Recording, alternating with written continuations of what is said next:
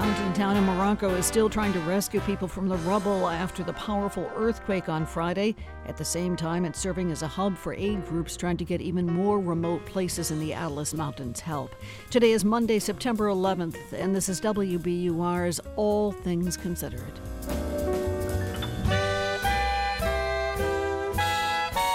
Good afternoon. I'm Lisa Mullins. Many who survived the 9 11 terrorist attacks have had health problems. The CDC in Atlanta is hosting an exhibit that pays tribute to those suffering and shows what public health experts have learned. And 22 years after the attacks, different motivations are drawing Marine recruits into service. New recruits are born years after the attacks. A lot of the recruits that come in today's recruit training, they have no idea. They're like learning everything from step one. There may be some recruits that know about our history. Also, our newest unsung hero. It's 401 News Headlines, and the forecast are coming up. Live from NPR News in Washington, I'm Lakshmi Singh. The country is remembering the 2,996 lives lost 22 years ago today in a coordinated terrorist attack on U.S. soil. The passengers and crew of United Airlines Flight 93 are hailed as heroes for preventing their plane from reaching its intended target and instead crashing in a field near Shanksville, Pennsylvania. The names of those lost were read aloud today. Todd M. Beamer. Similar poignant tributes were being held at the Pentagon, where First Lady Jill Biden will soon take part in a wreath laying ceremony, as well as in New York City, where NPR's Jasmine Garsd reports. The ceremony began at 8:25 a.m. with the reading of names of those who were killed at Ground Zero. Gordon M. Aamoth Jr. Edelmiro Abad. Marie Rose Abad. Nearly 3,000 people were killed in the September 11 attacks. Many victims' remains have yet to be identified. In addition, the Fire Department of New York has added 43 new names to the World Trade Center Memorial Wall. First responders who died of illnesses associated with exposure to toxins at Ground Zero. President Joe Biden is expected to deliver remarks in Anchorage, Alaska today while traveling from Vietnam back to Washington. Jasmine Garsd, NPR News, New York. Before departing Vietnam, President Biden paid tribute to a friend. Reason. At the John McCain Memorial, the president remarked, I miss him. He was a good friend. McCain was held prisoner for more than five years during the Vietnam War. The late Republican senator from Arizona went on to become one of the most influential figures in U.S. politics. The Food and Drug Administration has given the green light to new COVID 19 boosters. NPR's Rob Stein has details. The FDA says the new boosters are safe and effective for anyone six months and older. The shots are updated to target a more recent Omicron subvariant than the first boosters. Even though that strain has been replaced by new Omicron subvariants, the shots appear to be a close enough match to still help protect people. The Centers for Disease Control and Prevention will issue recommendations Tuesday for who should get one of the new shots. Some experts say everyone should get one. Others say another booster is really only necessary for those at high risk for serious complications from COVID. The shots are expected to become available at drugstores, doctors' offices, and elsewhere this week. Rob Stein, NPR News. U.S. stocks end the day higher. The Dow closed up 87 points, end the day at 34,663. S&P was up 29. Nasdaq was up 156 points. This is NPR News. And this is 90.9 WBUR. Good afternoon. I'm Lisa Mullins. Massachusetts is joining the nation in marking the 22nd anniversary of the September 11th attacks with events throughout the day today. This morning, state leaders read the names of people from the state who were killed on 9 11. At an event at the State House, Lieutenant Governor Kim Driscoll addressed the families of those who lost a loved one. It is a deep privilege for Governor Healey and I, along with everyone in our state, to pay tribute to your loved ones today. We thank you for all the ways you have shared their spirit to make the world a better place. 206 people with ties to Massachusetts were killed in the attacks.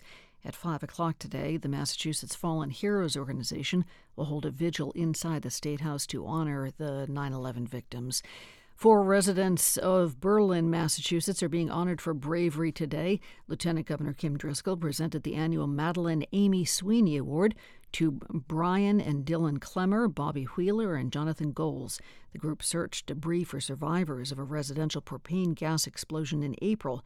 They managed to save a woman's life moments before a second explosion killed a 79 year old woman.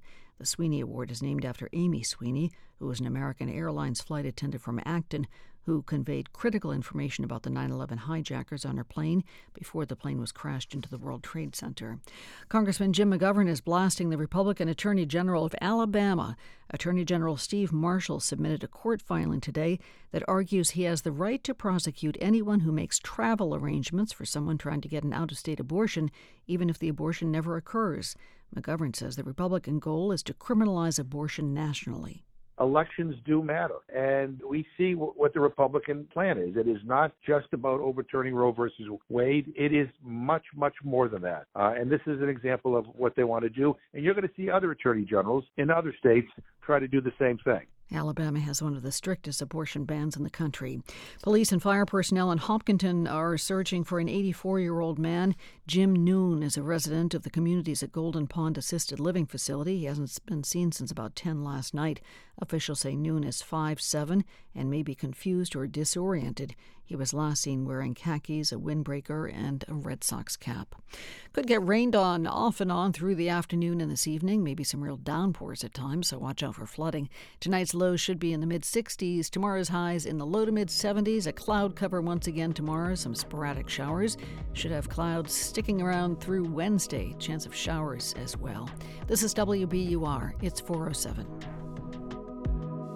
We're funded by you, our listeners, and by Subaru, featuring the new 2024 Subaru Crosstrek Wilderness with off road capability and 9.3 inches of ground clearance designed for adventure seekers. Learn more at Subaru.com/slash wilderness. This is All Things Considered from NPR News. I'm Ailsa Chang in Culver City, California. And I'm Mary Louise Kelly in Washington. Devastation from the earthquake in Morocco is still being discovered as rescue crews and aid groups make their way through the country's rugged Atlas Mountains.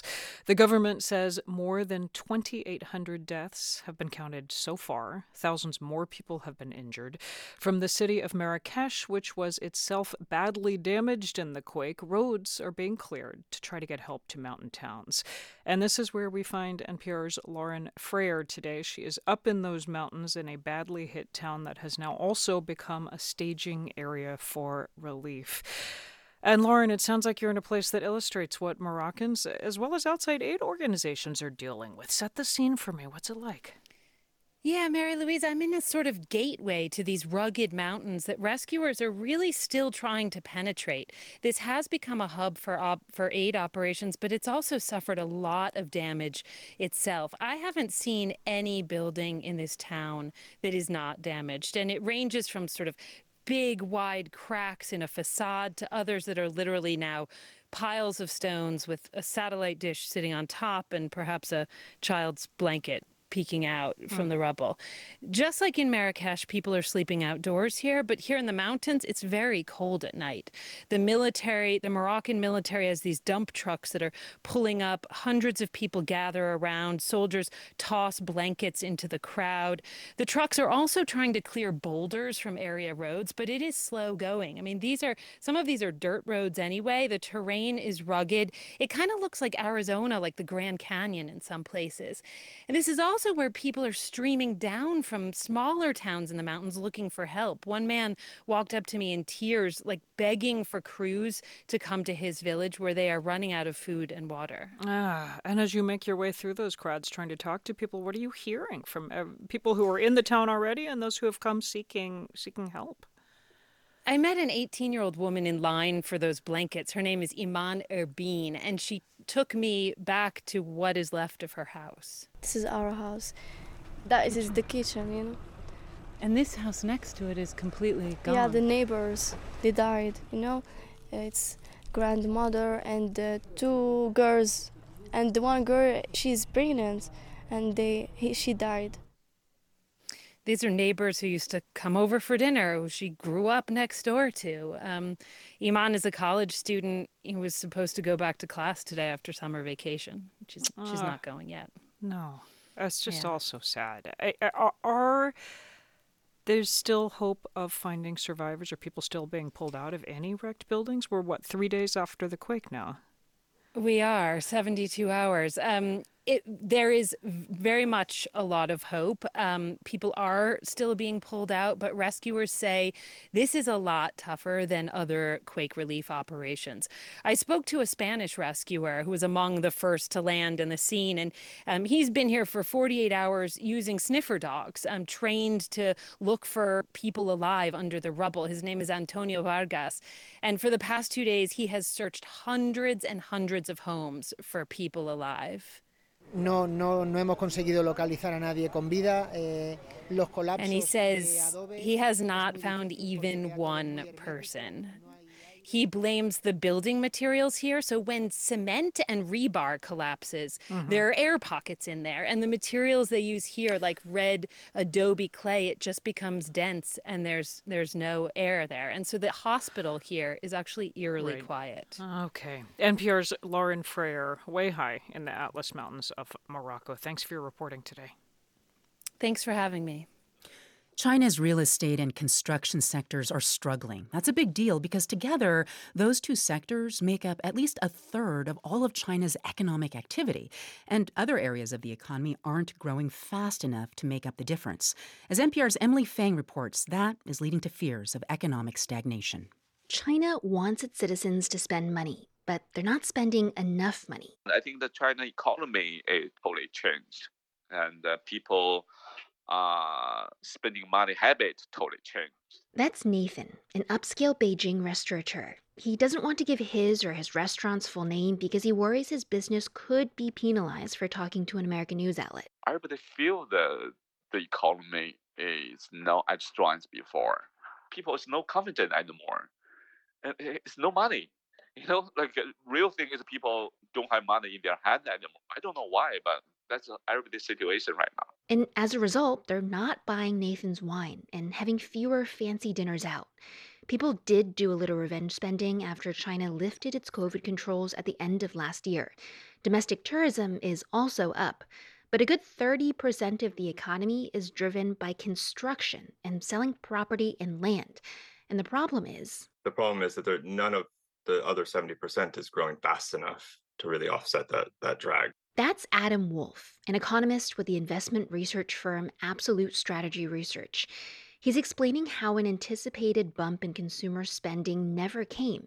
And underneath all that, starting in 2021, Chinese regulators began cracking down on the debt financing model that's underpinned the property and construction sectors, upon which so many other sectors are reliant. And so the, the at the heart of the problem is that that, that whole chain is breaking down. A chain of other businesses that assumed that demand for new apartments would continue forever and cities would continue expanding. They're not. And that means Chinese consumers and local governments alike are buying less. And on the consumption side, they're also buying uh, less durable goods, furniture for their apartments. Real estate developers are buying less land, and, and, and the pace of construction of their projects has slowed down. And because they're buying less land, that means that China's local government's revenue has also declined. And so local governments are being forced to cut back. New construction by floor area has dropped by as much as 45%. And there are big downstream effects. For example, construction is what's propped up China's steel industry, accounting for nearly half of global steel production. It is enough to make the industry very depressed, very nervous. That's Tomas Gutierrez, Asia editor at Kallanish Commodities, a research and information firm. He sees steel demand falling and staying that way in the long term. So there'll have to be quite a lot of consolidation in the industry, and that's obviously going to mean forced restructuring or bankruptcies. And there is no other market big enough to soak up China's extra production. There's nowhere for it to go. It's going to be quite messy unless it's supremely well managed, which nobody's ever really done before. And so, pain in one area is contributing to a vicious cycle overall falling confidence, depressing prices, and discouraging businesses from investing. Now, all hopes are pinned on Chinese consumers to spend more. And China's main policymaking body just announced it's setting up a new bureau focused on supporting private businesses. Nathan, the Beijing restaurateur, says he's an optimist by nature and he doesn't really have a choice but to keep on going. He opened a second restaurant during the pandemic and he's trying to keep both afloat. I finally, you know, I borrow money, put in. I, I mean, like I put, a, you know, almost one million uh, renminbi already. I can't really it. So far, his investor has been supportive, even as his first restaurant looks a little shaky. But their generosity can only last so long. He says his investor is seeing their business revenues dry up as well. Emily Feng, NPR News, Taipei. It's been 22 years since the terrorist attacks on the World Trade Center, but tens of thousands of people are still sick from exposure to the disaster site. The CDC in Atlanta is now sharing what it has learned about the health effects of 9 11 with the public. From Georgia Public Broadcasting, Ellen Eldridge reports. For months after the attack, responders and survivors breathed in air filled with small pieces of the World Trade Center towers. That dust is now part of the Health Effects of 9 11 exhibit at the CDC Museum in Atlanta. A piece of that dust is magnified in a large photograph. Why is this such an important story to tell 22 years after 9 11? That's Anthony Gardner with the CDC's World Trade Center Health Program. He's giving a tour of the exhibit. Nearly 80,000 people have physical or mental health conditions stemming from their exposures to 9 11 related conditions. Gardner lost his brother Harvey in the 9 11 attack on the Twin Towers. He spent the last two decades advocating for the victims who experienced things such as dust, smoke, debris, and the traumatic events. He says 22 years later, cases of cancer, respiratory illness, and anxiety disorders are still being discovered. Kayla Bergeron was in her office on the 68th floor of the North Tower when the plane hit. For more than an hour, she and others made their way down the survivor's staircase in the dark. She says once they finally made it out, a police officer told them to run. You know, like after all this, who wants to run? And then I look around, this giant plume of black. Oh my God, I ran 16 blocks to the Holland Tunnel and dove under a car. Bergeron was diagnosed with post traumatic stress disorder, which is a common mental health effect among survivors. Stories like hers are part of the CDC's exhibit. The collection also shows what health experts have learned over the decades. Lisa Delaney is with the National Institute for Occupational Safety and Health. She was at the CDC on September 11, 2001. We did not have a plan to send people out the door rapidly to conduct immediate sampling of the potential exposures. Now she is leading the CDC's emergency preparedness program. The goal is to make sure first responders are protected from potential health hazards like those discovered in 9 11 survivors. It's always with us when we think about new emergencies, um, for example, the Maui wildfires, and now understanding what they were potentially exposed to and how that might impact their long term health. The 9 11 Health Effects exhibition at the CDC Museum is open through April of next year. There's also a digital version available online. For NPR News, I'm Ellen Eldridge in Atlanta.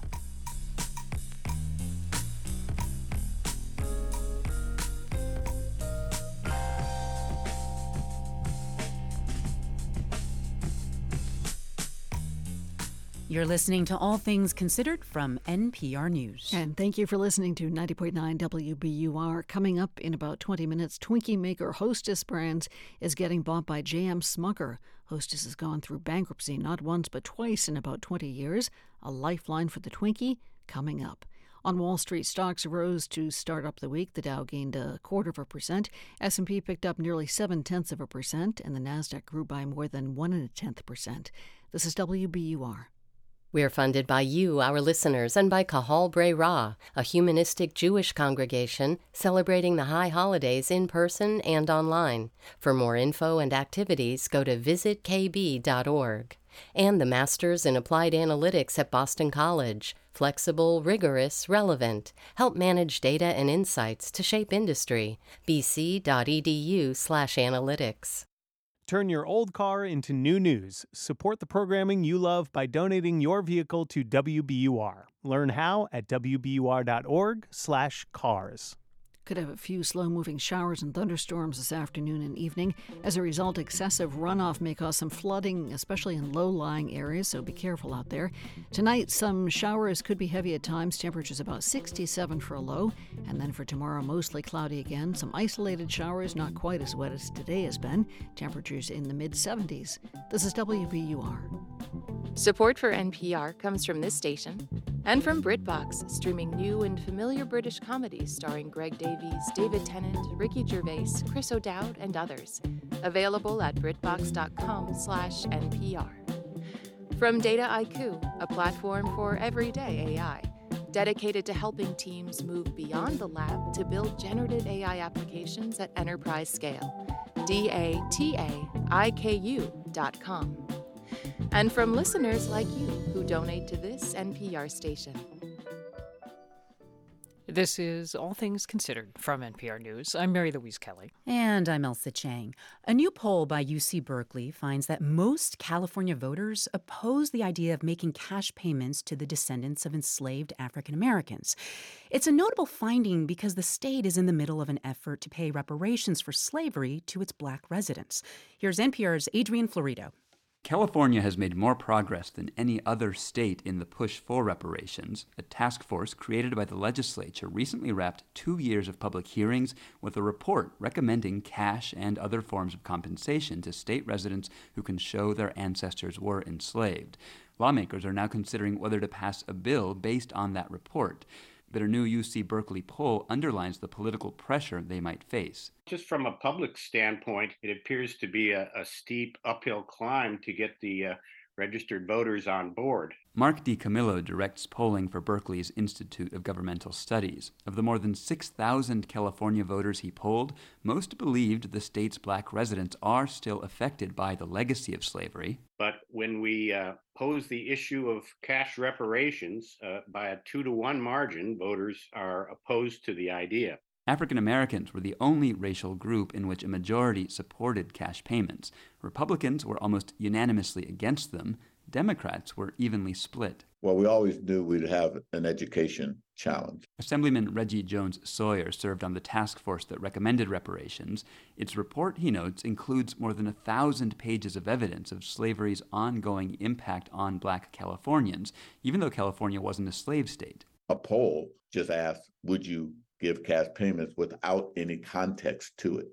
Um, but if you do not have a detailed analysis in a way that people can make an intelligent decision, then you sometimes get what you get. Jones Sawyer is aiming to introduce a reparations bill early next year. He stopped short of saying whether it'll include cash payments, but he says his black colleagues in the State House are planning a public educational campaign. Tatishe Nteta is a political scientist at the University of Massachusetts Amherst who's done national polling on reparations.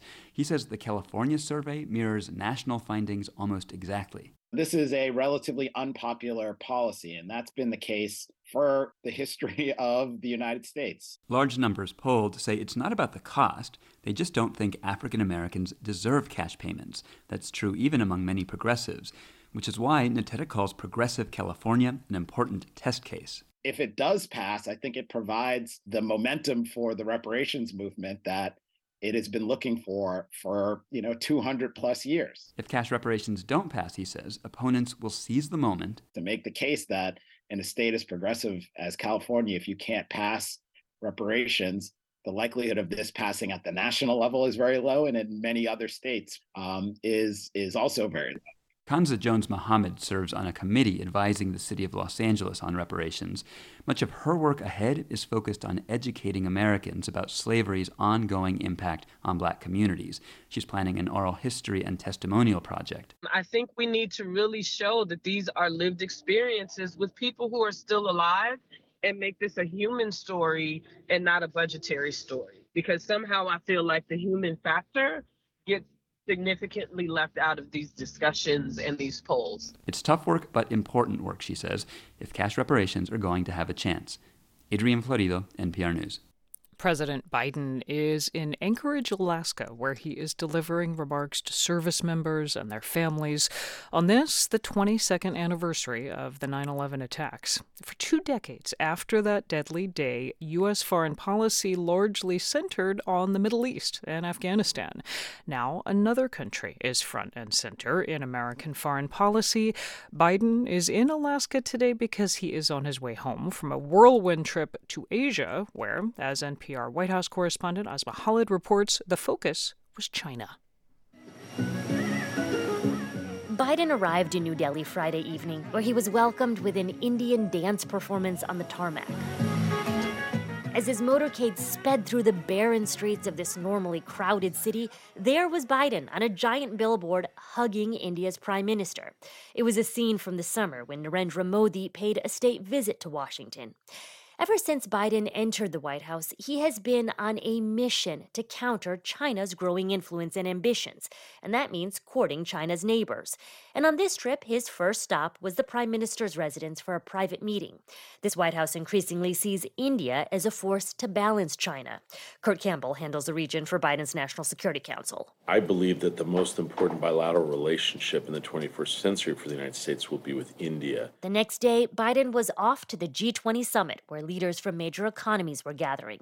And his two big proposals were both aimed at creating alternatives to China. He called for scaling up the World Bank, something Biden's team described as an alternative to coercive Chinese lending. He also rolled out ambitious new global infrastructure plans from India to the Middle East onto Europe, as well as a new investment in a big Africa rail project. It's a project that's about, uh, about far from just laying tracks. It's about creating jobs, increasing trade, strengthening supply chains, boosting connectivity. Over the last decade, China has made massive infrastructure investments of its own through its Belt and Road Initiative. Biden's next stop was Hanoi. Vietnam is a one party communist state, and the American president was here to meet with the head of the Communist Party, once deemed an enemy of the United States. Together, the two men announced that Vietnam and the U.S. would upgrade their relationship, putting the U.S. in the highest diplomatic category Vietnam has, one it reserves for only a few other nations, like China. This is a new elevated status that will be a force for prosperity and security one of the most consequential regions in the world. The Vietnamese celebrated this new partnership by inviting Biden to a state lunch complete with Hanoian beef noodle soup and made a toast to Biden's health. This new partnership seeks to improve economic cooperation and, in particular, boost semiconductor manufacturing. At one of his last stops on the trip, Biden met with tech CEOs and business leaders in Hanoi and spoke about these investments. It's about creating a free and open Indo Pacific for all our people, for all our people. A free and open Indo Pacific is kind of code language about China without specifically mentioning China by name. This Vietnam overture is part of a pattern. Biden has strengthened the alliance with the Philippines. He plans to share nuclear submarine technology with Australia, and he recently expanded security cooperation with Japan and South Korea. But in a press conference in Hanoi, Biden insisted he is not trying to isolate China. I don't want to contain China. I just want to make sure we have a relationship with China that is on the up and up, squared away. Everybody knows what it's all about. More than once, he said he's not trying to hurt China. This comes at a time when China's economy is stalling. I, I want to see China succeed economically, but I want to see them succeed by the rules. Biden said he hopes to see China's leader, Xi Jinping, sooner rather than later. The two men have not met or spoken over the phone in 10 months. Asma Khalid, NPR News.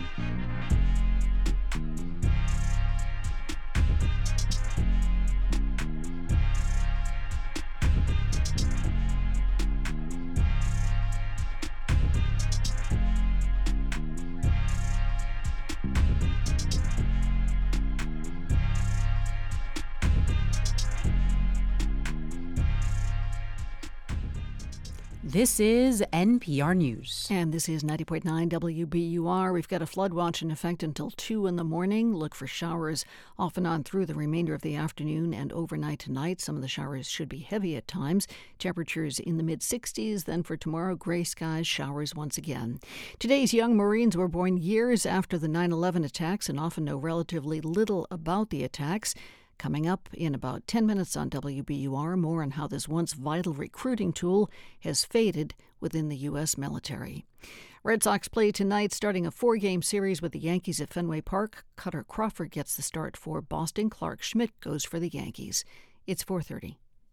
We're funded by you, our listeners, and by La Cuchara Cafe in Melrose, offering modern Latin American fare in a new food truck available for catering and events. Online booking at lacuchara.com. And Boston University Student Employment, connecting you to smart, reliable students for part time work. Free job listings at bu.edu/seo. Kids in foster care are already in a tough spot, so why are states taking their Social Security checks? It's not fair to make kids who are orphaned or disabled have to pay for their own foster care. White advocates are pushing states to change how they pay for foster care. That's on the next morning edition from NPR News. Listen again tomorrow morning on 90.9 WBUR.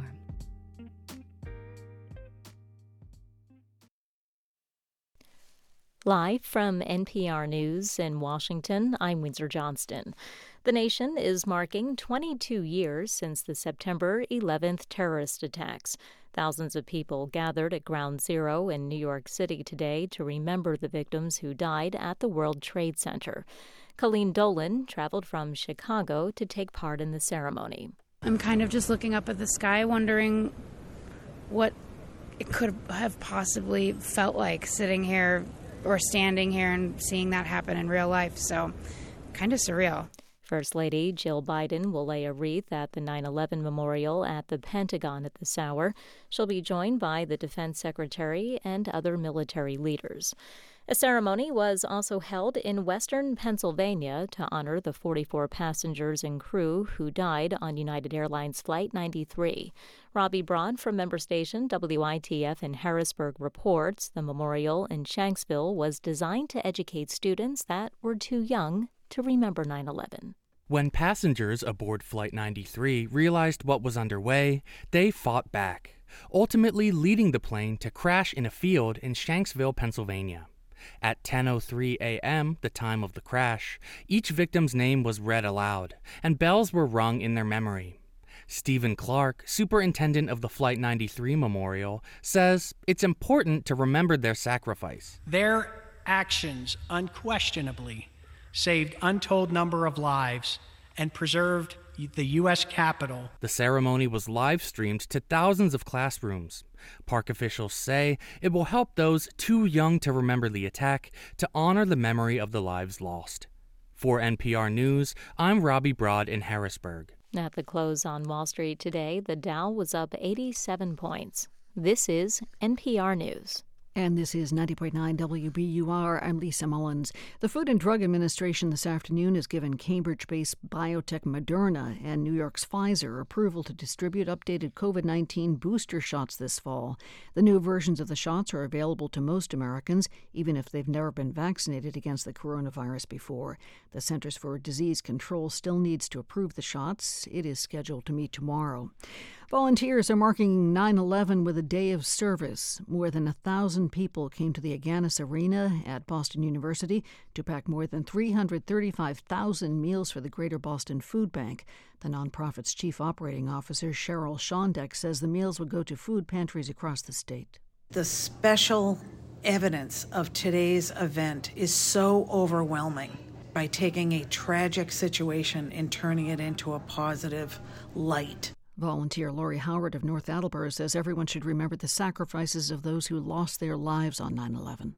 Absolutely love this whole service idea for 9 11. Don't give us a holiday where we, you know, make barbecues and all that fun stuff, but I'd rather do this because it's purposeful. The event is one of 18 meal packing events held across the country for this 9 11 Remembrance Day.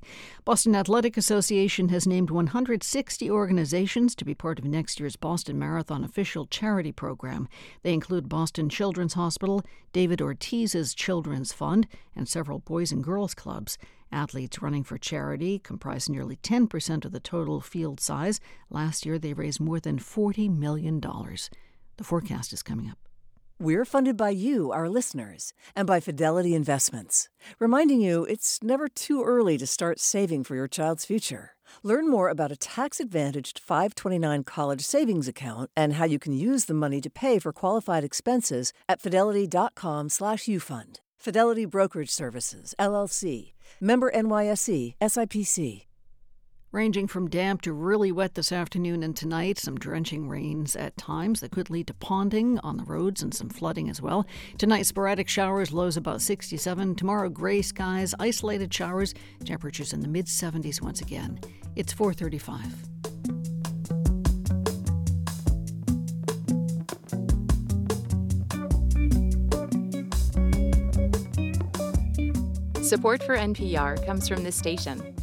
and from Dementia Society of America, committed to helping support brain health and the millions of Americans experiencing the syndrome known as dementia.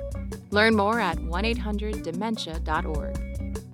From Procter & Gamble, maker of Metamucil, a fiber supplement containing psyllium, a plant-based fiber for trapping and removing waste in the digestive system, designed to be taken every day. More at metamucil.com.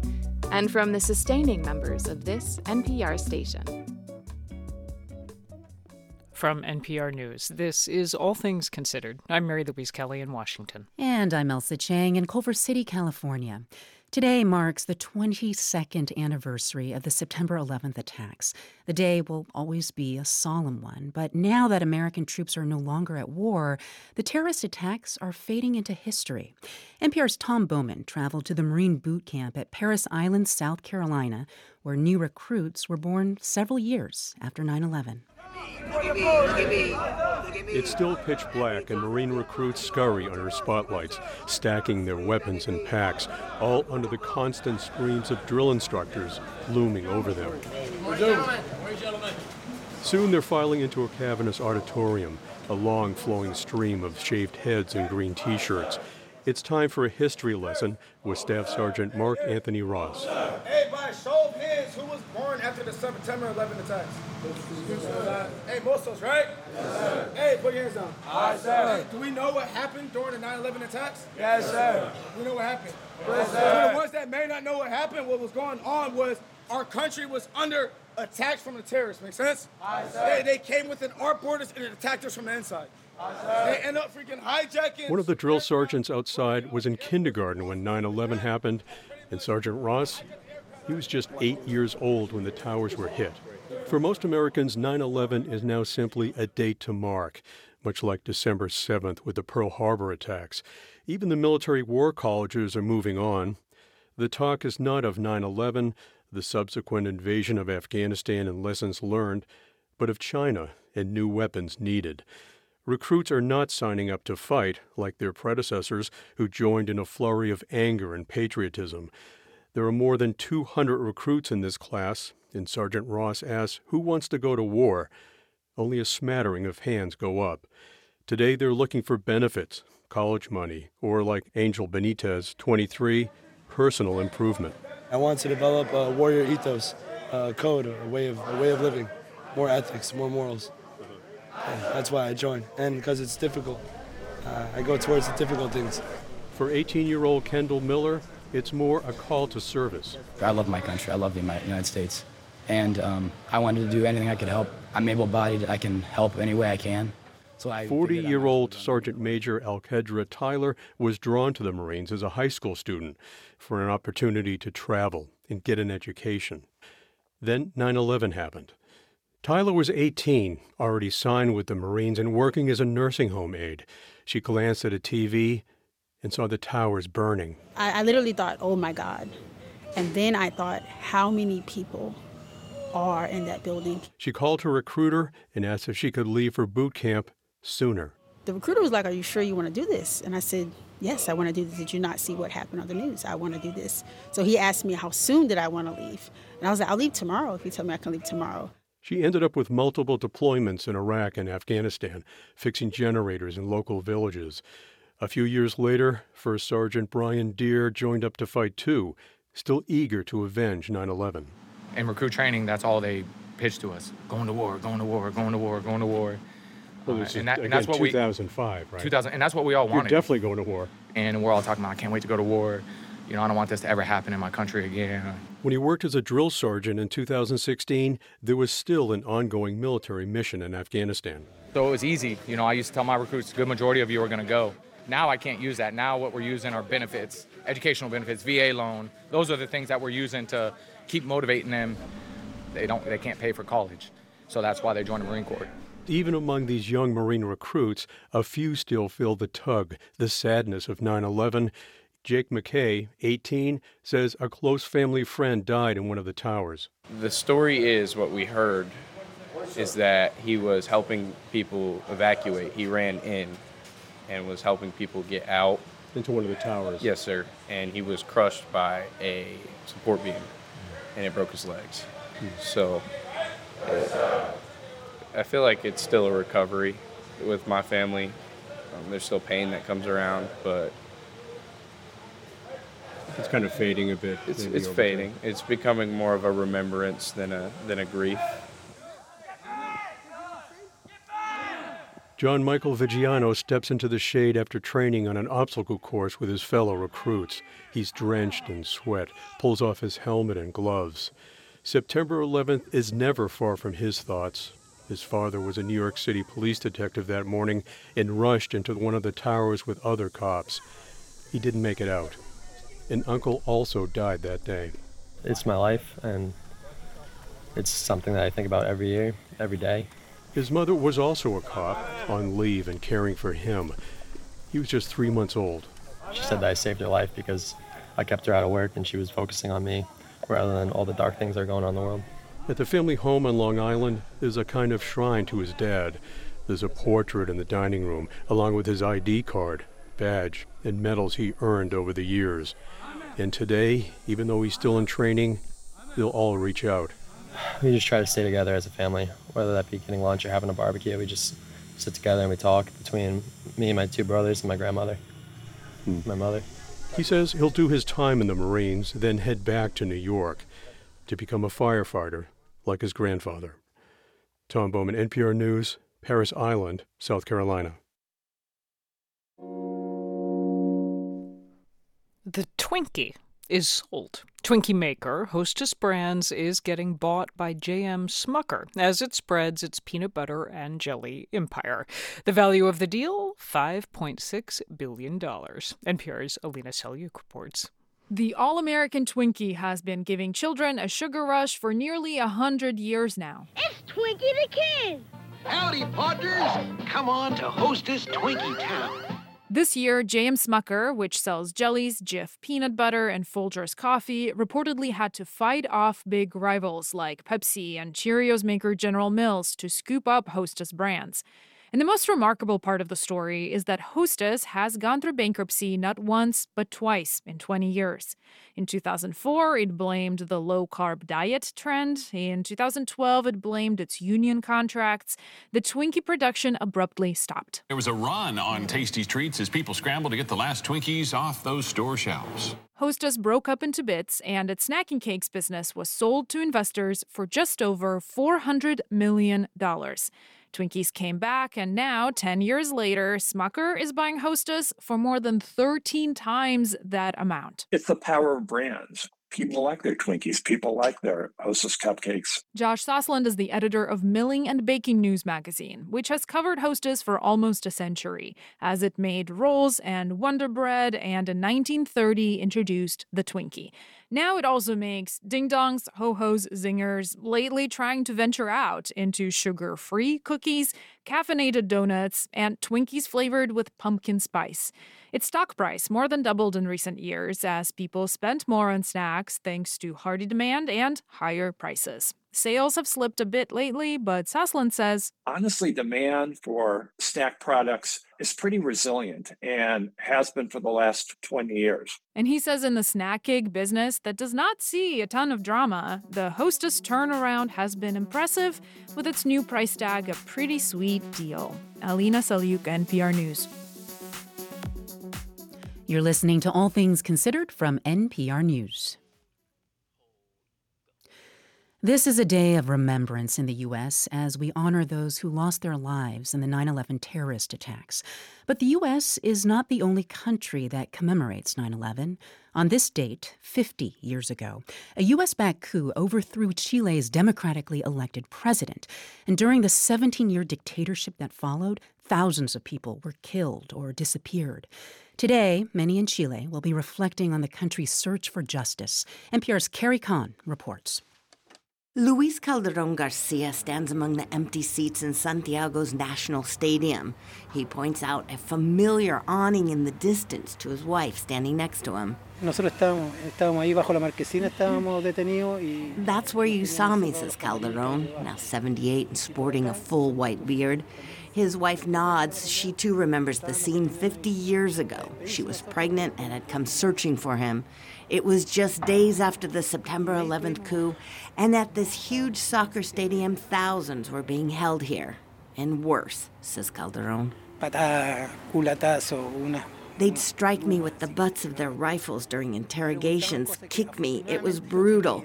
But luckily, they kept asking me about things I knew nothing about, he says. He says back then he was just a member of the Communist Party, young and with no useful information. After 14 months detained at the stadium and later at a camp in Chile's northern desert, Calderon was released. He and his family fled to Canada. Desde el primer día del golpe de Estado, nunca ha habido justicia. Nunca. Since the first day after the coup, he says, Chileans have never seen justice. Never. For many, what justice has been dispensed has been slow and uneven. Tens of thousands were tortured and more than 3,000 killed, but only about 300 remains have been located and identified. And compared to neighboring Argentina, where even senior military commanders of its dictatorship were convicted, few in Chile have been held accountable. Justice and Human Rights Minister Luis Cordero admits that's regrettable. Es suficiente Probablemente no lo es. Has it been sufficient? Probably not, he tells NPR. Has it been advantageous? Definitely not, he adds. But Cordero, who himself had two family members disappeared, says for the first time ever, the state will now lead search efforts for the victims. Chile's leftist president Gabriel Boric announced the plan earlier this month. Gabi Rivera, president of the Association of Relatives of the Detained and Disappeared, applauds it. But she urges for more, especially getting information from Chile's reticent military. Hay que exigirle y reabrir los casos Es importante que ellos we have to demand that cases be reopened so that the perpetrators are held accountable, she says. For President Boric, politically, that is complicated. His popularity is waning, and as the country faces rising crime and a faltering economy, many are not prioritizing human rights. Victims worry time is running out to hold aging perpetrators accountable. But Luis Calderon, who was tortured and detained at the soccer stadium, says you can't force people to give up what they know. No podemos llegar a lo que ellos hicieron, a torturarlo para que digan la verdad. We can't do to them what they did to us, he says, torture them until they talk. Both he and his wife at the same time say that would be inhumane. Carrie Kahn, NPR News.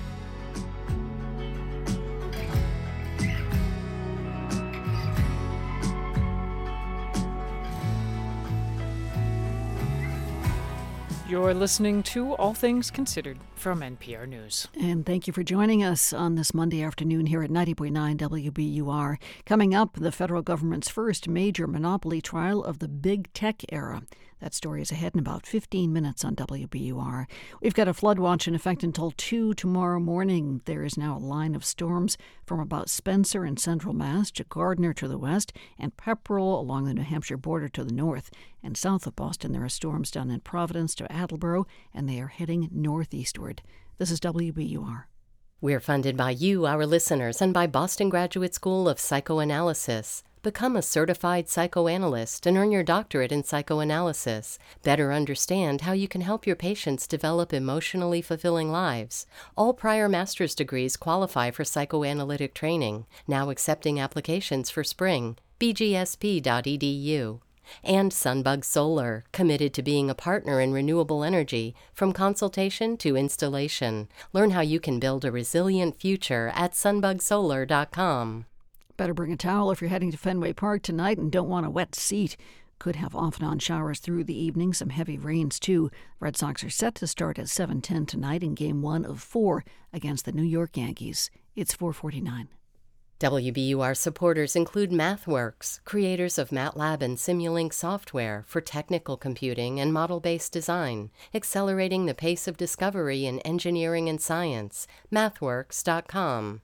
And Live Nation, presenting the Outlaw Music Festival with Willie Nelson, Bobby Weir and Wolf Bros, featuring the Wolf Pack, and more, September 16th at the Xfinity Center. Could artificial intelligence replace hundreds of millions of jobs in the not too distant future? The next coming decade could be the best decade that we've seen on Earth, or it could be one of the worst. So, how will people be able to make ends meet in a world with fewer jobs? Well, we'll explore whether the rise of AI could be the best argument yet for universal basic income. That's on point tomorrow at 10 on 90.9 WBUR, Boston's NPR news station. From NPR News, this is All Things Considered. I'm Ailsa Chang. And I'm Mary Louise Kelly. President Biden has wrapped up his visit to Hanoi, where he met with top Vietnamese Communist Party officials. The leaders signed a comprehensive strategic agreement. The goal is to increase bilateral trade, which has already been booming. NPR International Affairs correspondent Jackie Northam reports. President Biden's visit to Hanoi elevated diplomatic relations to a new level, but it was trade and investment that dominated conversation. It's a long way from the bitter and protracted war the two countries fought five decades ago. Ted Osius was U.S. ambassador in Vietnam from 2014 to 2017 and is now CEO of the U.S. ASEAN Business Council. He says bilateral trade between the former enemies has steadily grown over the years, reaching $138 billion last year. Think of how far we've come in 30 years from almost zero economic exchange to these major investments in the U.S. economy. That's pretty dramatic. As part of the agreement, both sides pledged to create favorable conditions to further open up markets for goods and services, support trade and economic policy. It calls for greater cooperation in science, technology, and digital industries. Jonathan Lichtenfeld is a Southeast Asia specialist at the Asia Group in Washington, D.C. There will be strong focus on U.S. support for uh, Vietnam's development of its innovation economy, and that includes things like supporting uh, semiconductor development, um, you know, workforce development, and secure supply chains. There's also a push towards clean energy, including solar panels. Ambassador Osius points to VinFast, a company producing electric vehicles, which he says is one of the first movers in terms of Vietnamese investment in the U.S they built a manufacturing plant in North Carolina and they have a headquarters, US headquarters in Los Angeles. They're producing these high tech good electric vehicles. And they really responded to a call from the United States, which is we want more manufacturing here. But Vietnam still has to straddle between its former enemy and its powerful neighbor, China. Jonathan Stromseth is a Vietnam specialist at the Brookings Institution. But Vietnam's largest trading partner is China uh, by a pretty good margin, and a whopping one third of Vietnam's imports come from China. And these imports are indispensable to Vietnam's manufacturing supply chain, especially in key sectors like electronics. So um, this gives you know China a lot of leverage. Warming relations between the U.S. and Vietnam come at a time when China is ascending in the region. Lin Yuan is a Singapore based analyst with Control Risks, a global risk consultancy. She says Vietnam's leadership can handle dealing with China and the U.S. Vietnam also a master in diplomatic balancing. You can't find any other countries in Southeast Asia that could play between superpowers as good as Vietnam. Despite the agreement, there are still stumbling blocks to a full fledged relationship between the U.S. and Vietnam. There are opposing political systems, one capitalist, the other communist. There are a lack of labor laws in Vietnam and different regulations, especially around tech, says the Asia Group's Lichtenfeld. And, you know, will Vietnam be following a pathway more like China, where things are very locked down, um, or are they going to, you know, take a pathway that's, you know, at least somewhat more cooperative with the private sector? The other issue is trust, says Lin Yuan. The war wasn't all that long ago. Vietnam could never look at the US like other countries, but business is business, and we have to look forward rather than looking back. Yuan says the U.S. granting Vietnam's request to become a market economy would go a long way to building up trust. The U.S. has noted the request. Jackie Northam, NPR News. Time now for My Unsung Hero, our series from the team at Hidden Brain. My Unsung Hero tells the stories of people whose kindness left a lasting impression on someone else. And today's story comes from Allie Ward. In 2013, Ward's life was falling apart. Her relationship with her partner ended, and her dad was diagnosed with a rare form of cancer. She was also feeling a disconnect between the career she had chosen and the person she wanted to be. So, to distract herself, Ward would post pictures to social media of her unconventional obsession bugs of all different shapes and sizes. And one day, she got a Facebook message from a friend of a friend named Lila Higgins. Higgins was an entomologist at the Natural History Museum of Los Angeles County, and she had seen Ward's bug pictures and invited her to tour the museum. Lila had no idea what I was going through in my life at that time. I think she probably didn't expect someone jittery and tear stained to meet her at the back door of this museum. But this is my jam. I have loved bugs since I was a little kid. And I went and was just delighted by it. I got to put on a lab coat. I got to go through some secret doors, some employee only areas. And I remember she opened up this freezer, like, come check this out. And then just this freezer opening, and it was full of dead bugs dead tarantulas, some stick insects. I mean, all kinds of things that have passed away, but they were saving them for the entomology department or just for posterity. And I just remember just how excited she was about everything was such a pass for me to get excited about this in her company and really rediscover what excited me in life you know, at the end, she said, You should volunteer here. And I remember, I mean, I was like in between crying jags that day. And I was like, How could my life get a lot worse? I can afford three hours a week. So I started volunteering and I just would really light up. And it gave me this like sense of purpose. It helped me reconnect with my love of science and nature that I'd always had, that I really put on the back burner to chase these career ambitions that were really not that authentic to me and didn't really bring out the best in, in who I was. And, you know, Lila Higgins, in one instant, changed my whole life. I think sometimes I shudder when I think about what would have happened if I didn't take her up on that, or what would my life have been like? Who would I be?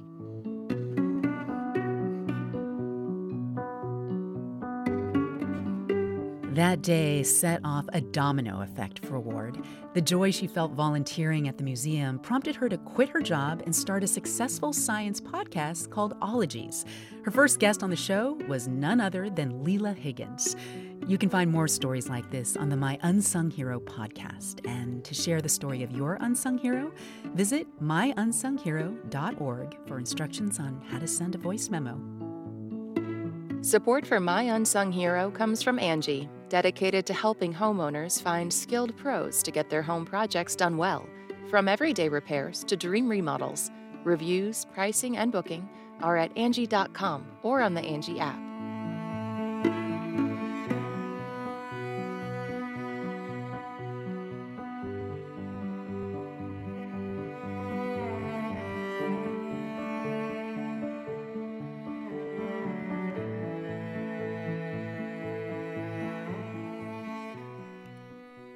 Thanks for listening to All Things Considered from NPR News.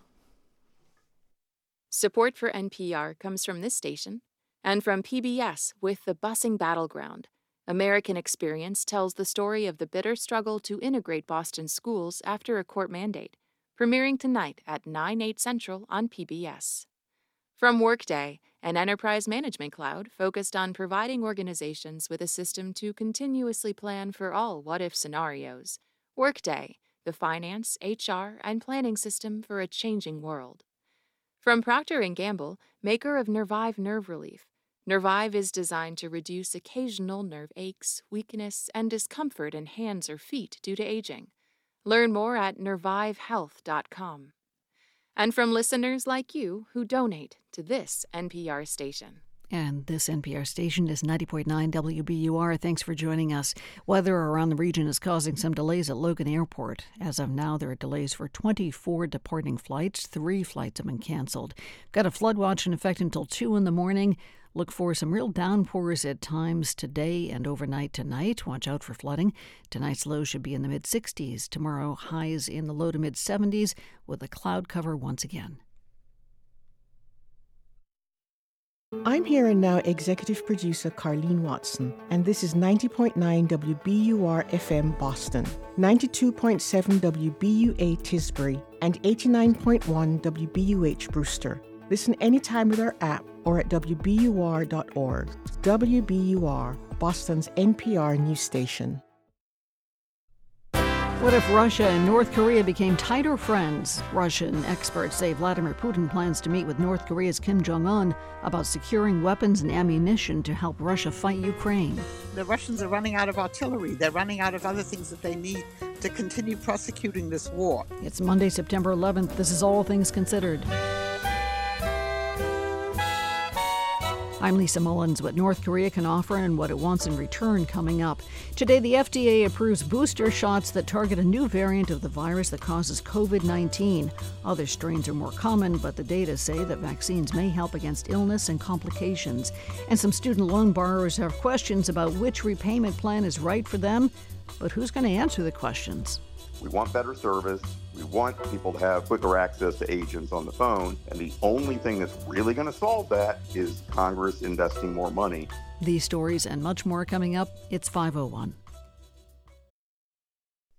Live from NPR News in Washington, I'm Jack Speer. First Lady Jill Biden laid a wreath at the Pentagon today, marking the 22nd anniversary of the September 11th terror attacks.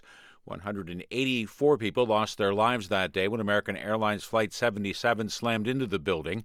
NPR's Tom Bowman has more. Defense Secretary Lloyd Austin told the family members it aches to remember that pivotal moment year after year. But those joining the military today, and even some of their officers, have little or no memory of 9 11.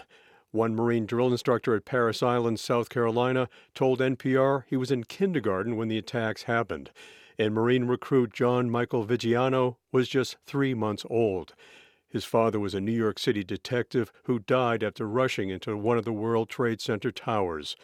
An uncle also died that day. It's my life, and it's something that I think about every year, every day. Vigiano's mother was also a cop, but on leave caring for him. She told him that saved her life. Tom Bowman, NPR News, Washington. President Biden has wrapped up a five day diplomatic trip that took him to the G20 in India and to Vietnam. He closed out his trip spotlighting new business deals and partnerships with Vietnam. Biden then delivered remarks this evening during a stopover in Alaska marking the 9 11 anniversary, where nearly 3,000 Americans lost their lives. Opponents of Atlanta's controversial public safety training center say they've collected more than 116,000 signatures to force a referendum on the project they've dubbed Cop City. Member station WABE, Chamian Cruz has more. Organizers gathered at Atlanta City Hall to deliver the signatures after more than three months of canvassing all over the city. The initial goal was to collect 70,000 signatures.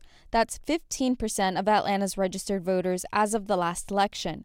But organizer Mary Hook says the movement saw mass mobilization. We painted this city uh, with our desire and hope that we will be able to see democracy really, uh, direct democracy, really have a way uh, to show up in this city like we haven't seen before. However, legal hurdles remain. City officials say they won't start the verification process until a judge provides guidance. For NPR News, I'm Chamian Cruz in Atlanta. New inflation data comes out this week. Scott Horsley has more. The Labor Department is set to report the latest consumer price index on Wednesday. Forecasters expect it to show that prices in August were up about 3.5% from a year ago. Consumer prices in China rose last month in a turnaround from the month before. That's a positive sign for the world's second largest economy, which has been struggling with weak consumer demand. And J.M. Smucker is buying Hostess brands in a $5.6 billion deal that puts Jif peanut butter and Twinkies in the same corporate. This is NPR. This is 90.9 WBUR. I'm Lisa Mullins. A cybersecurity issue has stalled operations at MGM hotels across the country, including in Massachusetts. MGM Springfield's website is currently down. The company said in a statement that law enforcement agencies and external cybersecurity experts are investigating. It is unclear so far just what the issue is. Massachusetts Fallen Heroes organization is holding a vigil at this hour to honor the more than 2,000 victims of the 9 11 terror attacks. Executive Director Dan Magoon says that the event will also honor the more than 300 Massachusetts service members who have died since the attacks. Veterans, Gold Star families, and the general public come together to obviously pay tribute to the ones that we lost on 9 11 and obviously the service members that have died since. 9 11 to us is a special day. The vigil is taking place at the grand staircase inside the Massachusetts State House. Two Harvard students are launching a project to stock every MBTA Red Line station with doses of Narcan. Narcan is the nasal spray that can help people regain consciousness after suffering a drug overdose. The students will provide three boxes of Narcan and instructions on how to use them at every Red Line station. The students partnered with State Senator John Keenan to secure $95,000 for the project. Workers are busy installing the first of 62 offshore wind turbines for Vineyard Wind. Components arrived at the wind farm last week, but the first turbine won't be complete for some time. Reporter Jennette Barnes has more. Some smaller turbines in Europe can be installed in about a day, but the first one here will be relatively slow going. That's because workers are double checking safety protocols for the new, larger model, and because the parts first have to be lifted up from a barge and placed on the installation vessel, says Klaus Moeller, CEO of Vineyard Wind. The biggest point here is that this is a huge turbine compared to others, right? And the lifts are pretty weather sensitive because of the, the magnitude of these components. He says the first turbine should be finished within a week or two, depending in part on Hurricane Lee. Vineyard Wind plans to start generating power later this year, with however many turbines are ready. He says possibly five. For the New England News Collaborative, I'm Jennette Barnes. Damp in some areas, some heavy rains in others. Overnight tonight, lows about 67. Tomorrow, gray skies, isolated showers, temperatures in the mid 70s. It's 507. We're funded by you, our listeners, and by Amgen, a biotechnology company working to fight the world's toughest diseases. In a new era of human health, Amgen is dedicated to accelerating the pace of change to push beyond what's known today.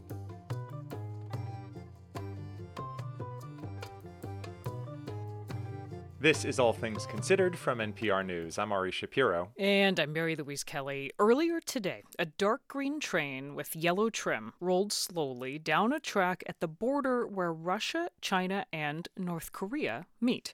Inside one of its 90 or so cars was believed to be the leader of North Korea, Kim Jong un. Kim is assumed to be on his way to Russia for a summit with Vladimir Putin, his first known trip outside North Korea in more than four years. And he's traveling in his preferred mode of transportation, a custom built armored train, just as his father and grandfather before him traveled.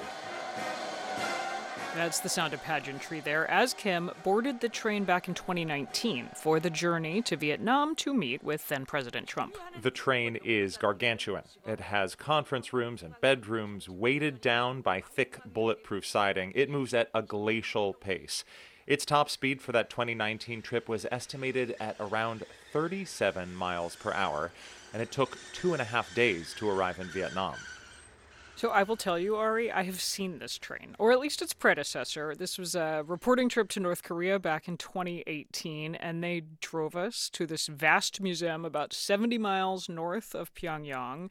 There are thousands of gifts on display that have been given to North Korea's leaders over the years, like a bulletproof car from Joseph Stalin or a crocodile suitcase from Fidel Castro, Hmm. and a train car that looks very much like the one that is apparently carrying Kim Jong un today. Uh, I cannot match that story, but I can tell you that Kim rarely leaves North Korea, and when he does, he rarely flies. His father, Kim Jong il, was reportedly terrified of being shot out of the sky by one of his enemies. Well, I can tell you that the younger Kim inherited his father's railroad travel habit, also the paranoia and the extreme security measures. There are two other trains that tend to accompany the main one. Uh, one goes ahead, checks the tracks, the other behind to carry more security and supplies. This week, the destination for that locomotive entourage is believed to be the Russian city of Vladivostok, where Kim and Putin are expected to meet. So, when that train pulls into the station, what is each side hoping to get from the other? To help us answer that question, we're joined by Jean Lee, the former Pyongyang bureau chief for the Associated Press, and Angela Stent, director of the Center for Eurasian, Russian, and East European Studies at Georgetown University. Good to have you both here. Hi. Good to be on the show. This meeting comes with President Putin in a tight spot. The war in Ukraine is grinding on, and it's unclear who has the upper hand right now. So, Angela, let's begin with you. What does Putin want from Kim in this meeting? Well, this is quite a reversal of fortune for Russia. You know, the great superpower is now more or less the supplicant uh, to one of the most isolated countries in the world. I think what Putin needs immediately uh, from Kim Jong un is weapons, it's ammunition. But I think Putin is also elevating uh, North Korea's position and really changing, Russia's changing its policy toward North Korea because of the Ukraine war. And I think uh, Kim is the beneficiary of this. Jean, can you speak to that power shift, that reversal, and the opportunity that it presents for Kim and for North Korea? There isn't often a time when North Korea has something to offer anyone. So, this is a perfect moment for Kim Jong un to step in and say, Look, I have something you need for a change. North Korea was a country that did invest in its conventional weaponry with Soviet support for decades. So, they've got what Russia needs. And what North Korea needs, what Kim Jong un needs, is a platform, a stage. He is coming out of four years of isolation. And so, with this visit, there are, of course, those promises that he and Putin may make about their partnership. But he also gets this chance to send a message to his foes about the role that he can still play as a disruptor. And he'll have this incredibly valuable propaganda that he'll be able to take back home to the North Korean people. Hmm. So it has the potential to change the narrative of North Korea as a purely isolated rogue state. And, and, and this is not the first time the two men have met. In 2019, Kim took a train to Vladivostok, and the two countries didn't reach any major agreements then. But, but what do we know about their ongoing relationship since then? So, from the Russian point of view, you know, the relationship with North Korea really deteriorated after the collapse of the Soviet Union. But under Putin, gradually the relationship with North Korea has improved. Very recently, you had the Russian Defense Minister Sergei Shoigu going to North Korea, the first time a Russian defense minister had been there since the collapse of the Soviet Union, touring factories, admiring the munitions, the things that Russia needs to buy, participating in celebrations. So that was already a signal that things were really going to change. Jean, how far fetched is it to imagine that this meeting could open the door to North Korea becoming part of an alliance that stands counter to NATO? I mean, whether you include Iran, whether you include China, is there a scenario in which North Korea starts to become, if not a full fledged, at least sort of a, you know, a, a corollary to that alternative uh, grouping of countries?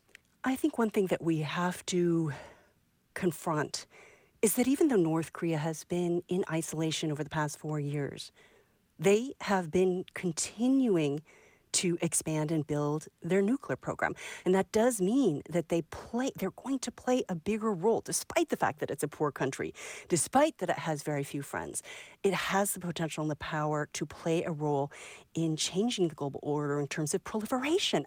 Paradoxically, the Russia Ukraine war has given a number of I would say, middle level countries, but also including even a country like North Korea, the opportunity to say, hey, here you have the great powers arrayed against each other, all this competition. We want to use this to kind of assert our importance regionally um, and to have more say in the global order. And, you know, we think about countries like Brazil or India, but even a country like North Korea now can be a more important regional player because of this war. And that's why I say Kim Jong un also wants to insert himself as a disruptor. I mean, the Koreans have always seen themselves as what they say a shrimp among whales, a tiny country that has always had to fend off these larger neighbors. And North Korea has really embraced this idea that in order to stay relevant, in order to survive, you have to be somewhat of a disruptor. They really embrace that. Unfortunately, we're starting to see how they've managed to use that to their advantage. That's Jean Lee, a former Pyongyang bureau chief at the Associated Press. She hosts a podcast called The Lazarus Heist about North Korea's cyber theft. And Angela Stent is director of the Center for Eurasian, Russian, and East European Studies at Georgetown University. Thank you both so much. Thank you so much. Thank you. It may be time to dig out your vaccination card. Today, the Food and Drug Administration, the FDA, signed off on the next generation of COVID 19 vaccines. The agency says the new shots are safe, that they are effective for anyone six months and older. NPR health correspondent Rob Stein is here. Hey, Rob. Hey, Mary Louise. Okay, tell me more about these new shots. So they're updated versions of the Pfizer BioNTech and Moderna vaccines. They target a more recent Omicron subvariant than the last booster, and the hope is this will be the first of what will now become an annual COVID shot, you know, like the flu shot, to shore up people's immunity as we head into the winter. Okay, so key key question, how well do they work? You know, they're not an exact match. The strain the new boosters target has been replaced by newer ones, but the latest vaccines look like they're probably close enough of a match to still do a good job. Here's Dr. Ashish Jha, the dean of the Brown School of Public Health, who served as President Biden's COVID coordinator. The data so far suggests that the new COVID vaccine should be really quite effective against even the new emerging variants that we have seen come up in the last few weeks. So I'm actually quite optimistic this new vaccine is going to be protective. And cut the chances of spreading the virus, getting COVID, and getting seriously ill. Um, I mentioned the FDA says anyone aged six months or older is eligible for the new shot. Does that mean everyone in that age range should get the new shot? That's the question the Centers for Disease Control and Prevention will answer tomorrow after a committee of outside advisors specifies who should get another shot. It's pretty clear the agency will recommend a shot for anyone who's at high risk of getting really sick from COVID, like, you know, older people and those who have other health problems. We'll have to see what the CDC says about younger, healthier people, including kids. Some independent experts say the focus should really be on the high risk people, since most younger, otherwise healthy people are still pretty well protected against severe disease from previous vaccinations and infections. Here's John Moore. He's an immunologist at Weill Cornell Medical College in New York. Protection against serious disease is already quite strong. So, an additional booster doesn't add all that much extra protection against disease. So, it's less important for healthier people compared to people in frail health. And others say everyone who's eligible should get boosted. Here's Dr. Jha again. For younger, healthy people, I say, look, getting the vaccine will reduce your risk of being out of school or being out of work for a while. It reduces how much you transmit it. There are a lot of good reasons to get your annual COVID shot. I understand that, you know, it's been a long pandemic and people want to move on. The best way to move on is just to get your annual COVID shot and know that that's going to provide a good amount of protection. But you know, Mary Louise, we'll have to see how many people will want another shot. Only 17% of those eligible for the last one got one. Okay, I am going to get another shot. That's my plan. When is it going to be available? Yeah, the shot should start to become available this week, pretty quickly after the CDC recommendation. For most people, their insurance will pay for it, and some experts say you should get one at least two or three months after your last shot or infection. Others say it's best to wait a little longer, like, you know, four to six months. You could also wait to time your shot to a couple of weeks before you're going to do something risky, like traveling for work or the holidays, but that would mean, you know, risking catching the virus before then. I talked about this with Dr. Robert Wachter at the University of California, San Francisco. To me, some of this gets to be like amateurs trying to time the stock market, which usually goes badly. And you know, Mary Louise, all the numbers are on the rise again right now. NPR health correspondent Rob Stein. Thank you, Rob. You bet, Mary Louise.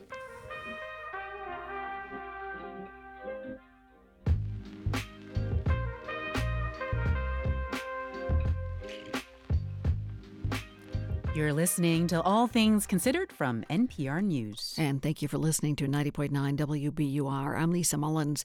Coming up in about 20 minutes, the nation's housing shortage and natural disasters are causing an overflow of pets being brought to animal shelters. Pet surrenders coming up in about 20 minutes.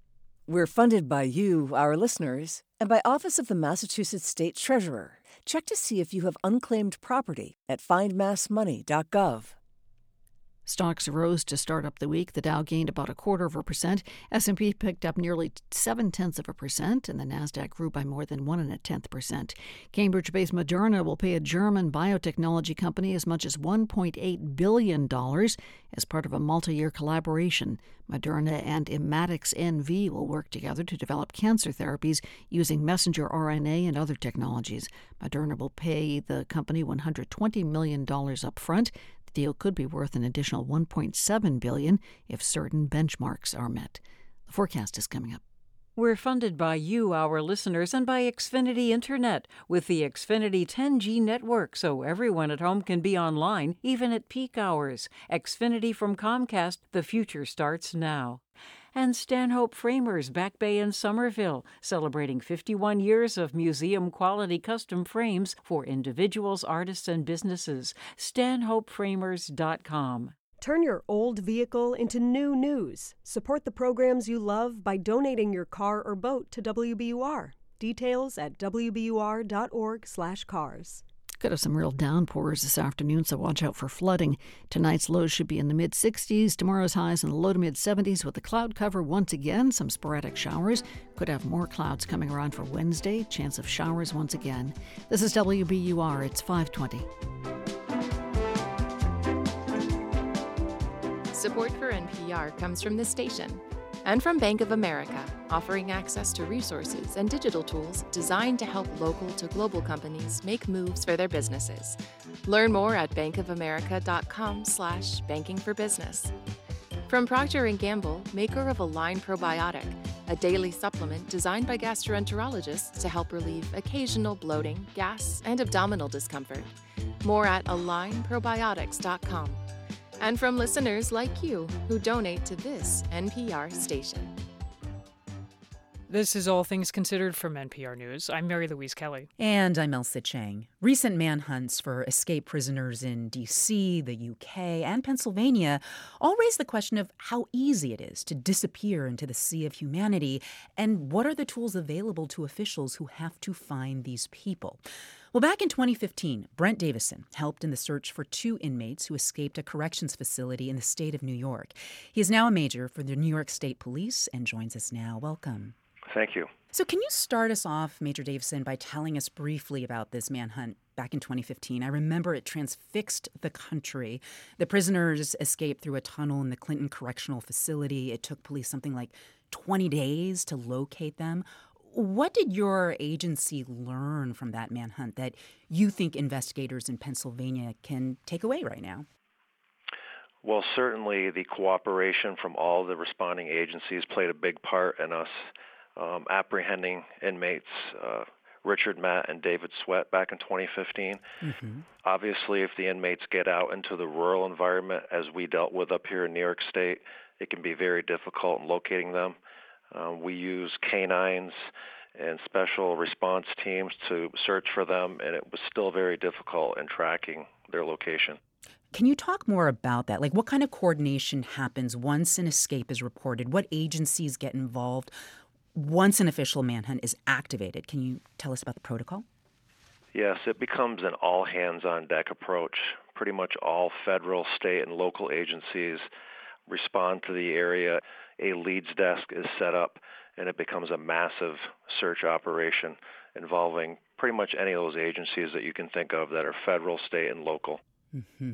All hands on deck. Well, in the manhunt in Pennsylvania now, where they're looking for a convicted murderer, the search, I know it's been hindered by the heat sometimes. Weather is just one obstacle. What other obstacles tend to get in the way of something, a search of this scale? Can you talk about that? Yes, some obstacles that we dealt with up in our area were just the rural area that the inmates escaped into. We had no cell phone coverage in most of the area. Even our radios, police radios, worked in a spotty manner. Wow. You know, very rural. Uh, acres and acres of woods with no houses. Uh, the inmates were able to access seasonal camps and hide out in there for days. Um, they got access to weapons, drugs, alcohol, clothing, which assisted them in prolonging their escape. When an escape happens where the fugitive has been convicted of a violent crime, obviously there's a lot of concern for the public safety. What is your advice for how people in the local community should think about news of escapes like this? How should they be behaving? How should they assess the risk to themselves? Yes, obviously that was probably our biggest concern was the safety of the public during our manhunt. We always want the community to be very vigilant. Maybe if they don't normally lock their doors to keep their doors locked and report any suspicious sightings, sounds or activity that they're not used to seeing to the police immediately. Probably not do a lot of traveling on their own if possible and you know just remain vigilant. Yeah. Brent Davison is Troop B commander for the New York State Police. Thank you so much for giving us your time today. You're welcome. Inside a courtroom here in Washington, D.C., a major showdown gets underway tomorrow. It's between Google and the Justice Department, and it is the federal government's first major monopoly trial of our current era of big tech. But joining me now is Rebecca Haw Allensworth. She's a professor of antitrust law at Vanderbilt Law School. Professor Allensworth, welcome. Thank you. Hello. Hi. Briefly explain what this case centers on, what, what Google is alleged to have done. This is a monopolization case uh, where the government is saying that Google is big, it's dominant, it's really the only one for search, in part because it has exclusive dealing contracts with various distributors, including Mozilla and Apple, that make it the default, and that that default essentially makes it impossible for other search engines to compete. Although I'm guessing Google would argue, look, you can change the default if you want. You do have options. Yes, one of their defenses is competition is just a click away. So if you want to reconfigure your phone, not that I know how to do this, uh, to have a different search engine in there, then you know you can do that.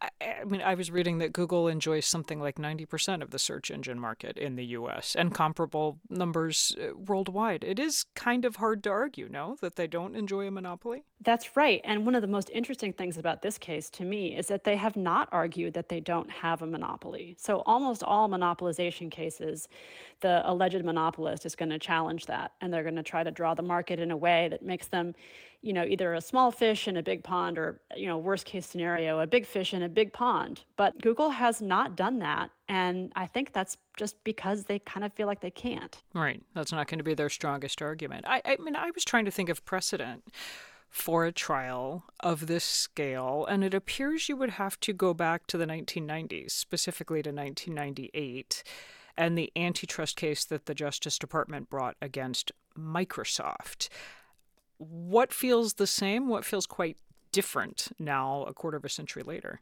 That case is really kind of a blueprint for this case. If you read the government's complaint in the Google case, it almost reads as if they've taken the complaint in the Microsoft case and just replaced each reference to Microsoft with Google. I think that they're trying to invoke that on purpose because, of course, that's a case that the Justice Department won.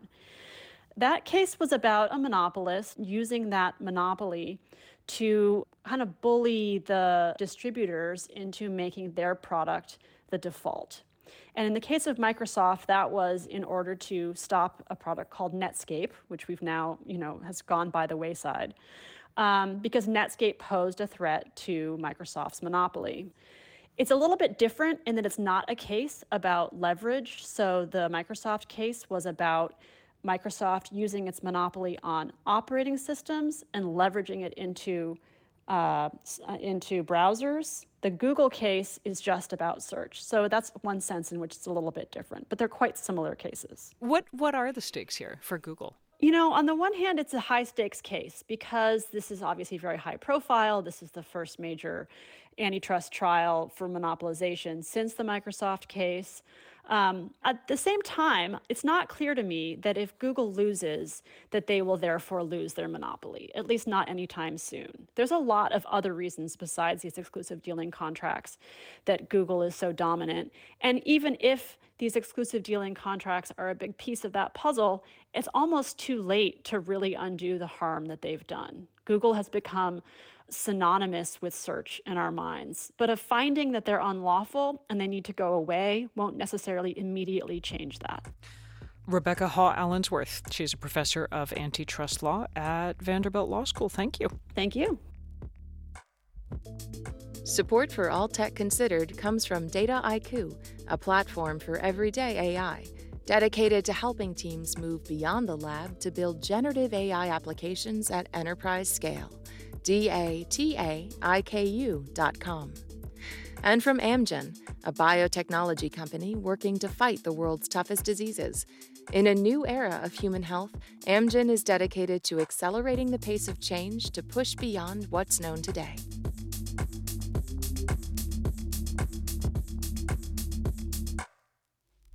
This is NPR News.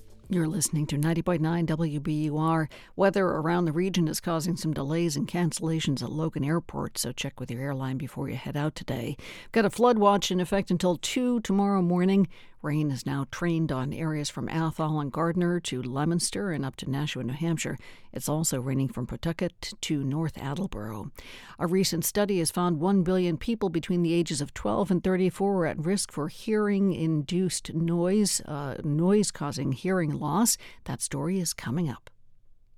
We're funded by you, our listeners, and by Salem State University School of Graduate Studies. Join classmates with varied professional and educational backgrounds. salemstate.edu/graduate.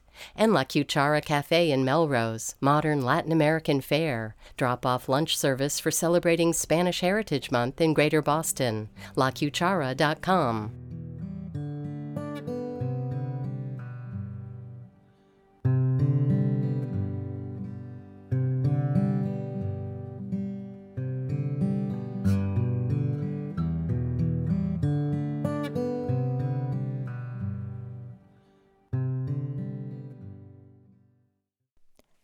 Live from NPR News in Washington, I'm Windsor Johnston.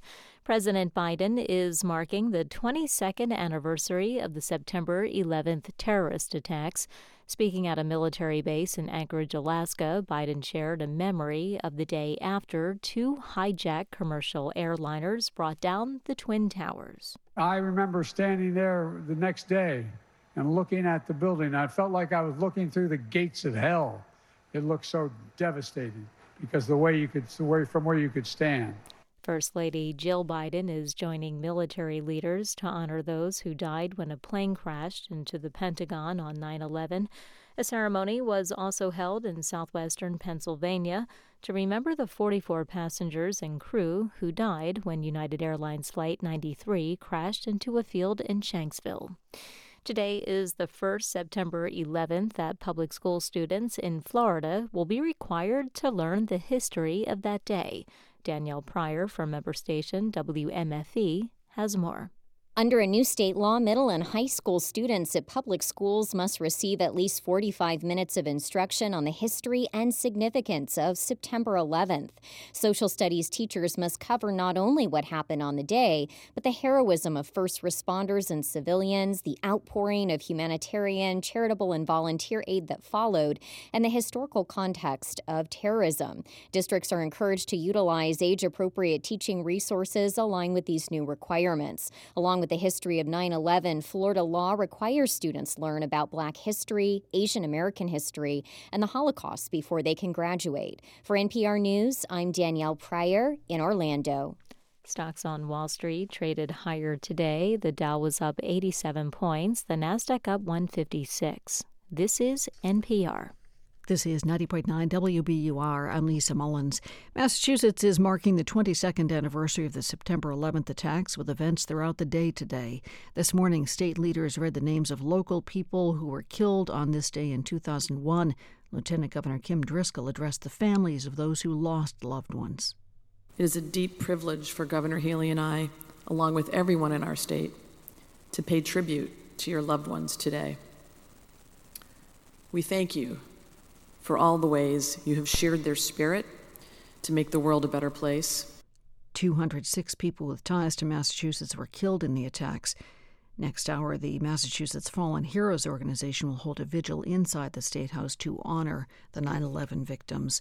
Four residents of Berlin, Massachusetts, are being honored with, uh, for bravery at uh, uh, today. Governor Kim, Lieutenant Governor Kim Driscoll, that is, presented the annual Madeline Amy Sweeney Award to Brian and Dylan Clemmer, Bobby Wheeler, and Jonathan Goles. The group searched debris for survivors of a residential propane gas explosion in April. They managed to save a woman's life moments before a second explosion killed a 79 year old woman. The Sweeney Award is named after Amy Sweeney. She was an American Airlines flight attendant from Acton who conveyed critical information about the 9 11 hijackers on her plane before it was crashed into the World Trade Center. National Park Service of Boston will begin a $30 billion, million renovation of the Dorchester Heights Monument this week. Dorchester Heights is the site of the first American victory during the Revolutionary War. It is 534. We're funded by you, our listeners, and by Cityside Subaru, introducing the all new, all electric Subaru Solterra on Route 60 in Belmont and at citysidesubaru.com. Love is now electric. And Lauren Holleran with Gibson Sotheby's International Realty in Cambridge, real estate brokerage that is grounded in data and committed to thoughtful design. LaurenHolleran.com. Bring a towel if you're headed to Fenway Park tonight and don't want a wet seat. Game time for the Sox and Yankees is 7:10 tonight. Could have off and on showers through the evening, some heavy rains too. Temperatures in the mid 60s. For tomorrow and Wednesday, cloudy with off and on showers. Temperatures in the mid to upper 70s. This is WBUR. It's 535.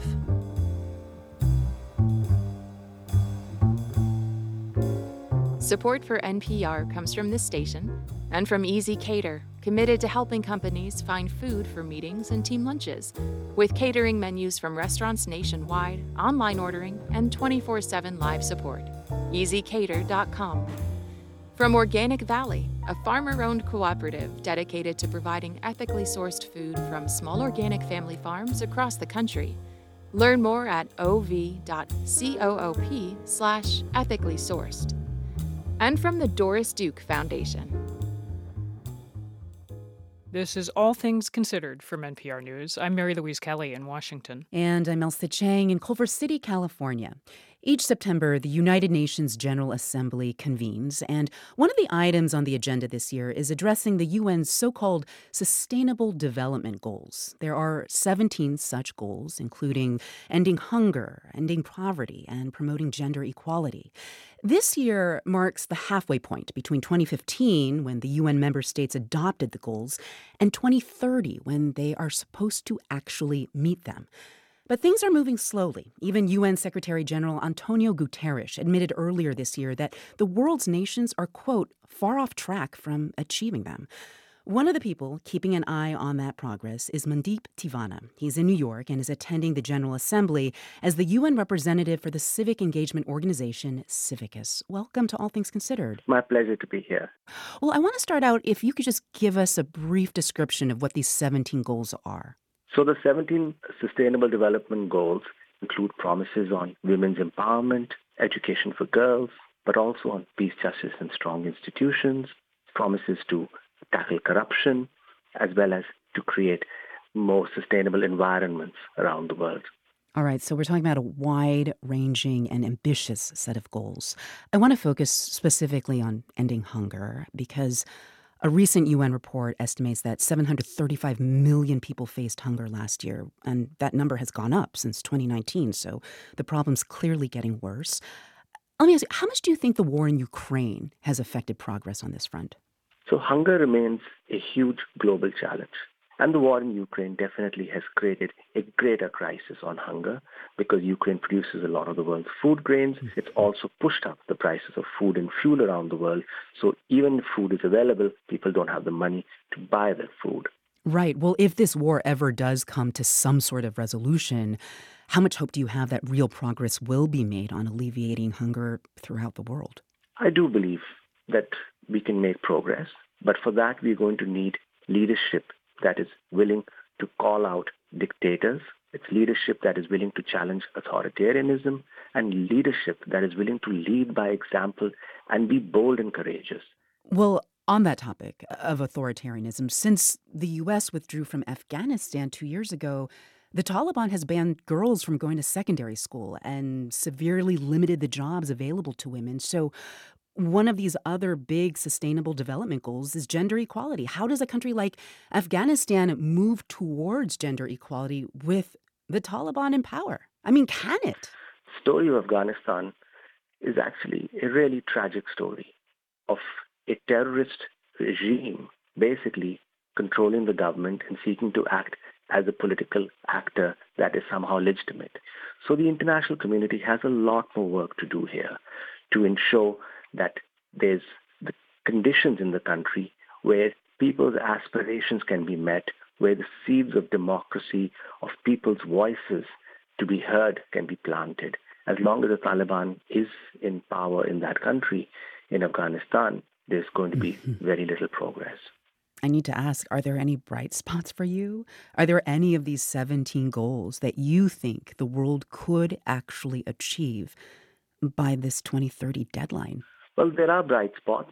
So more people are connected nowadays together. Digital economies are flourishing around the world. And through internet connectivity, people can demand their rights, which I see as a bright spot. Well, during this UN General Assembly session, what will you personally be watching for to get a sense of how committed countries are to pushing forward on these sustainable development goals? Unfortunately, at the moment, in several countries around the world, we have dictatorial systems where people don't have an opportunity to, to demand their rights. And that leads to huge levels of inequality. That leads to networks of patronage and corruption. So, what we are hoping is that the UN's leadership will rise to the occasion, use their powers of moral persuasion to push forward a path that is more democratic, that is more equitable for the rest of the world. Mandeep Tiwana. He is the UN representative for the nonprofit civic engagement organization Civicus. Thank you so much, Mandeep. Thank you. Millions of Americans are getting ready to start repaying their federal student loans again next month after payments were put on hold during the depths of the pandemic. Many, though, have questions about which repayment plan is right for them and how to get back on track. Early signs suggest the companies that the government pays to answer those questions are struggling as borrowers flood their phone lines. NPR's Cory Turner reports. The Consumer Financial Protection Bureau and its director, Rohit Chopra, are watching loan servicers closely, collecting data on how much time borrowers spend on hold and how many simply give up before they even get through. What you're hearing is what we're seeing as well. And what I'm hearing, I told Chopra, is a lot of frustration from borrowers like this. My name is Steve Kalki and I live in Houston, Texas. Why does it take so long for my loan servicer to respond or to approve my documents or to really get any answers back to me in a timely manner. Rohit Chopra at the CFPB says not only are borrowers having to wait for answers, we're seeing that many borrowers are struggling to even get through to their servicers. The problem is, in normal times, these servicers have to help a few million borrowers a year move into repayment. But right now, they need to help 30 to 40 million and do it with less money than usual because Congress froze the education department's funding. So instead of ramping up, the department is telling its servicers to scale back. The department has indicated because of budget cuts, there's going to be a need to reduce weekend and uh, evening call center hours. Scott Buchanan heads the Student Loan Servicing Alliance, a trade group for these loan servicers, and says these cuts are putting them in an impossible position.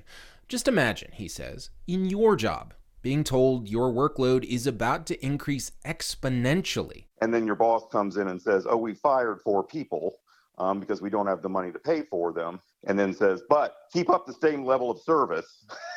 That's going to be a problem for any business. And for borrowers, which is why Rohit Chopra at the watchdog CFPB has this warning for servicers. Budget cuts are never a rationale for breaking the law. And by that he means giving borrowers incomplete or inaccurate information, even if it's by accident. Chopra says too often right now, the call center workers who do pick up the phone to answer borrower questions are brand new and they don't understand the system. I think when it comes to telling borrowers the truth or making sure they're adhering to all the consumer protection laws we have on the books at the federal and state level, you know, not getting paid enough is not going to be an excuse. Scott Buchanan says servicers are doing the best they can right now. You can beat us up if you want to, but it's not actually going to solve the issue. Everyone needs to agree we want better service. We want people to have quicker access to agents on the phone. And the only thing that's really going to solve that is Congress investing more money. Until that happens, Buchanan says servicers will keep doing the best they can while Rohit Chopra warns that may not be nearly good enough.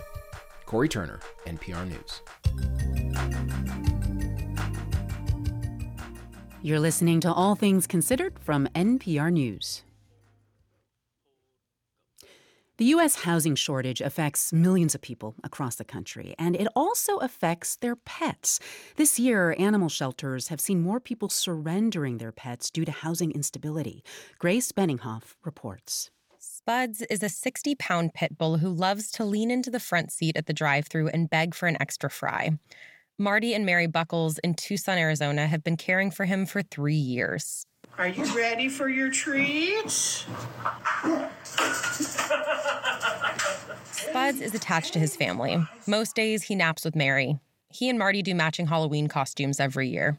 The three of them live in a 600 square foot apartment, and it's starting to feel too small. Recently, they decided to move out but they haven't been able to find a place in their budget that will take spuds. They've come up against breed restrictions, weight limits, landlords not allowing dogs at all, and exorbitant pet fees. It's starting to seem like it might be impossible to find a new home so long as Spuds is with them. If we don't have Spuds, we can find a place we can afford. Whose life do we save? Do we take care of ourselves or do we sacrifice our well being, our financial well being, to make sure that he's not in a shelter situation. While there's no centralized database tracking the reason for pet surrenders, I spoke to more than 30 animal shelters nationwide for this story, and every one of them reported a record number of surrenders this year due to housing, ranging anywhere from a 50% to 300% increase over last year. At the Chittenden County Humane Society in Vermont, oh, things are tight. Shelter director Joyce Cameron says they can't take in animals that need to be surrendered right away. We have waiting lists for intakes that are far longer than we would like. They're right now about a month out. So you can imagine when someone's made that hard decision, they have to wait a month, and some of them are in very unstable situations. On top of the existing housing crisis, this summer has brought natural disasters. Montpelier, Vermont's capital, was at the center of a flood earlier this summer that left the entire town underwater. Lori Garrison is with the Central Vermont Humane Society, which is in the flood zone. Flooding took out a lot of low income and moderate income housing. And we have people coming to us who are living in their cars. They are sleeping on somebody's couch with no end in sight. So it's not like we can give them a bag of food or or even funds to keep their animal. They just can't. Resources like what Lori mentioned, food and money, can help people hang on to their pets sometimes. In Chittenden County, the Good Neighbor program offers temporary help to animals while their humans get back on their feet. They call us, we take their animals for up to two weeks, sometimes more, and we just love on them, take really great care of them. And those folks come back when they're uh, uh more stable and they get their animals back. Unfortunately, short term help isn't going to be enough for the Buckleses to keep Spuds. They need a long term, affordable place to live big enough for the three of them. They still have a few months until their lease ends, but the shelter Spuds was originally at is now euthanizing for space. We took in Spuds and promised that we would help him. And that means not giving up when it's tough. They're considering moving out of Arizona to find cheaper housing that will allow Spuds. Or they're hoping to place him with a good family in Tucson before the end of the year. He's listed for adoption with a rescue group in southern Arizona. For NPR News, I'm Grace Benninghoff. It's All Things Considered from NPR News. Coming up on WBUR is All Things Considered, that electric vehicle you're driving is a complicating factor in tense auto worker contract talks, but not for the reasons you might think. We'll explain tomorrow morning on the WBUR app and on your car radio at 90.9 WBUR. Listen every day. It's 548. We're funded by you, our listeners, and by the ICA. Explore waterfront views and new work by leading Boston artists. ICABoston.org. And Direct Tire and Auto Service. Proud to support WBUR and public radio to help keep quality programming alive. DirectTire.com. A few slow moving showers and thunderstorms in the area this evening.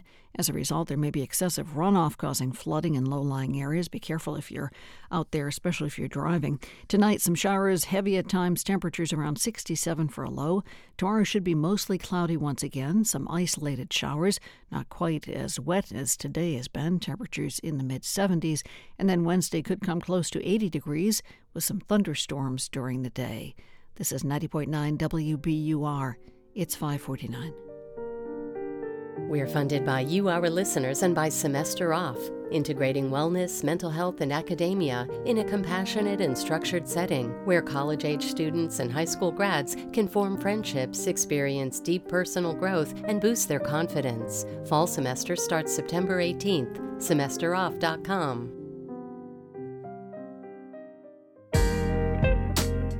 Kids in foster care are already in a tough spot, so why are states taking their Social Security checks? It's not fair to make kids who are orphaned or disabled have to pay for their own foster care. White advocates are pushing states to change how they pay for foster care. That's on the next morning edition from NPR News. Listen again tomorrow morning on 90.9 WBUR.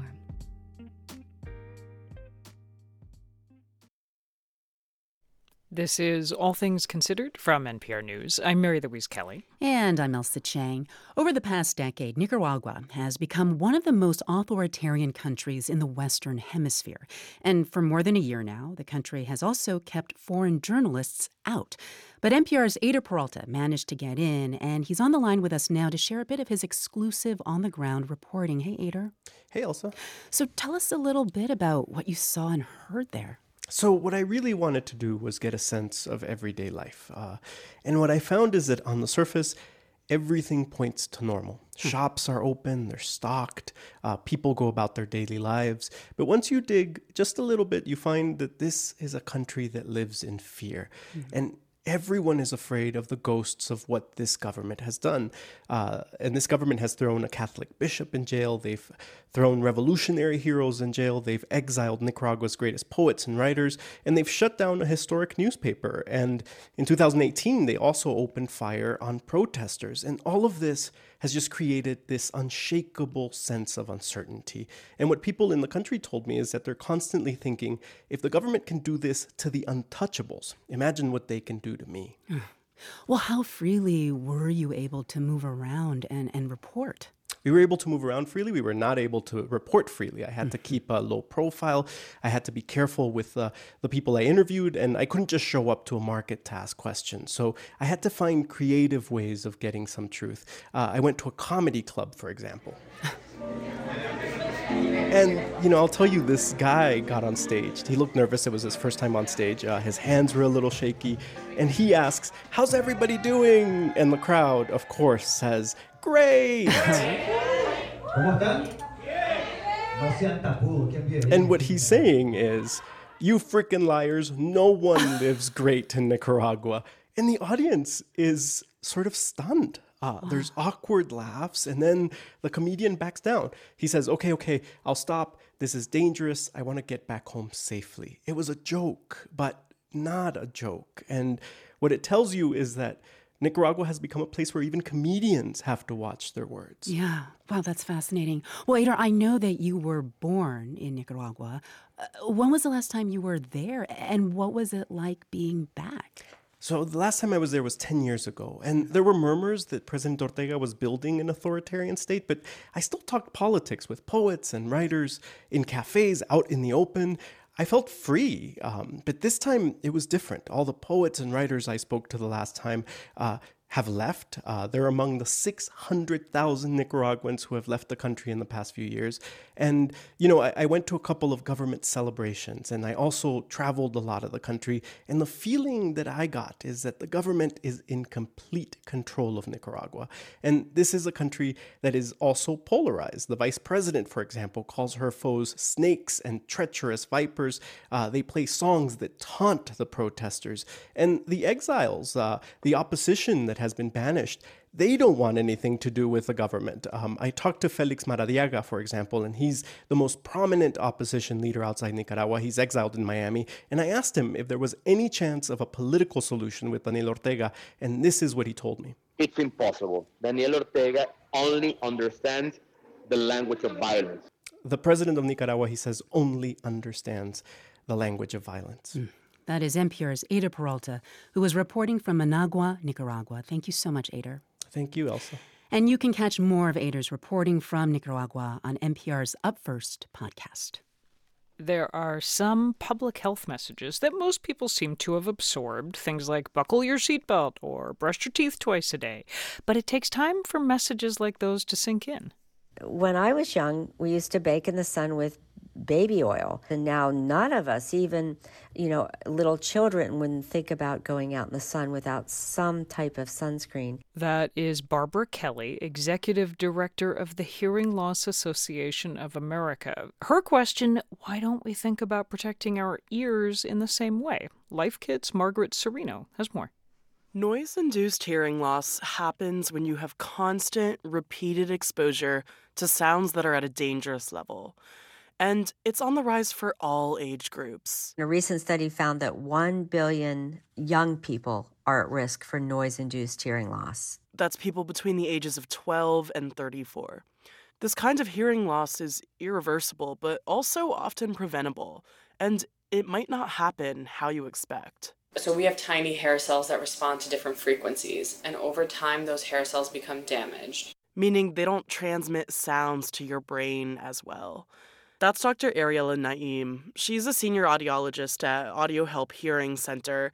She says that since it's about your brain as much as it's about your ears, noise induced hearing loss can take a few different forms. Like, if you can't hear your conversation with someone over lots of other people talking in the background, or if you can hear someone talking but you can't understand the words they're saying. Another common symptom is tinnitus, which is ringing, buzzing, or hissing in the ears. Both Kelly and Dr. Naim say if you have any of these symptoms, first get a hearing test to establish your baseline level of hearing. You should be doing that even if you don't have symptoms. You can ask your physician if they can refer you to an ENT doctor or make an appointment with an audiologist but also make sure you protect the hearing you already have. The rule of thumb is that when you're listening to a sound at what's considered 85 decibels, you are safe. Until you hit the eight hour mark, that is, according to the American Speech Language Hearing Association. But when you increase that sound by 5 decibels, you have to cut the time in half city traffic can be around 85 decibels, but an approaching subway train is 100 decibels, and hearing loss is possible after only 15 minutes of that noise. So, if you're gonna be somewhere loud, like a concert, wear earplugs, and make sure you're watching your phone volume as well. There's no official guidance on how loud is too loud, but this is what Dr. Naim told me. As long as you play your music or podcast, audiobook, anything like that, at 60% of the volume bar or less, you would be safe. Lastly, be careful about cleaning your ears because it turns out you don't actually have to. Our ears naturally produce oils that help keep it healthy and moist. And when you mm-hmm. stick a Q tip in there, you're actually stripping those oils that are naturally produced. Uh, and then that could lead to dry and itchy ears. With these tips, you're well on your way to building a solid ear care regimen. We tend not to think about our ears in the same way we think about protecting our skin or brushing our teeth, but ears deserve some love and attention too. Hearing health is a part of overall health. It's about staying connected, it's about interacting with people, and it's about better hearing, better thinking, better engagement. For NPR News, I'm Margaret Cirino. And for more life hacks and tips, you can go to npr.org slash lifekit.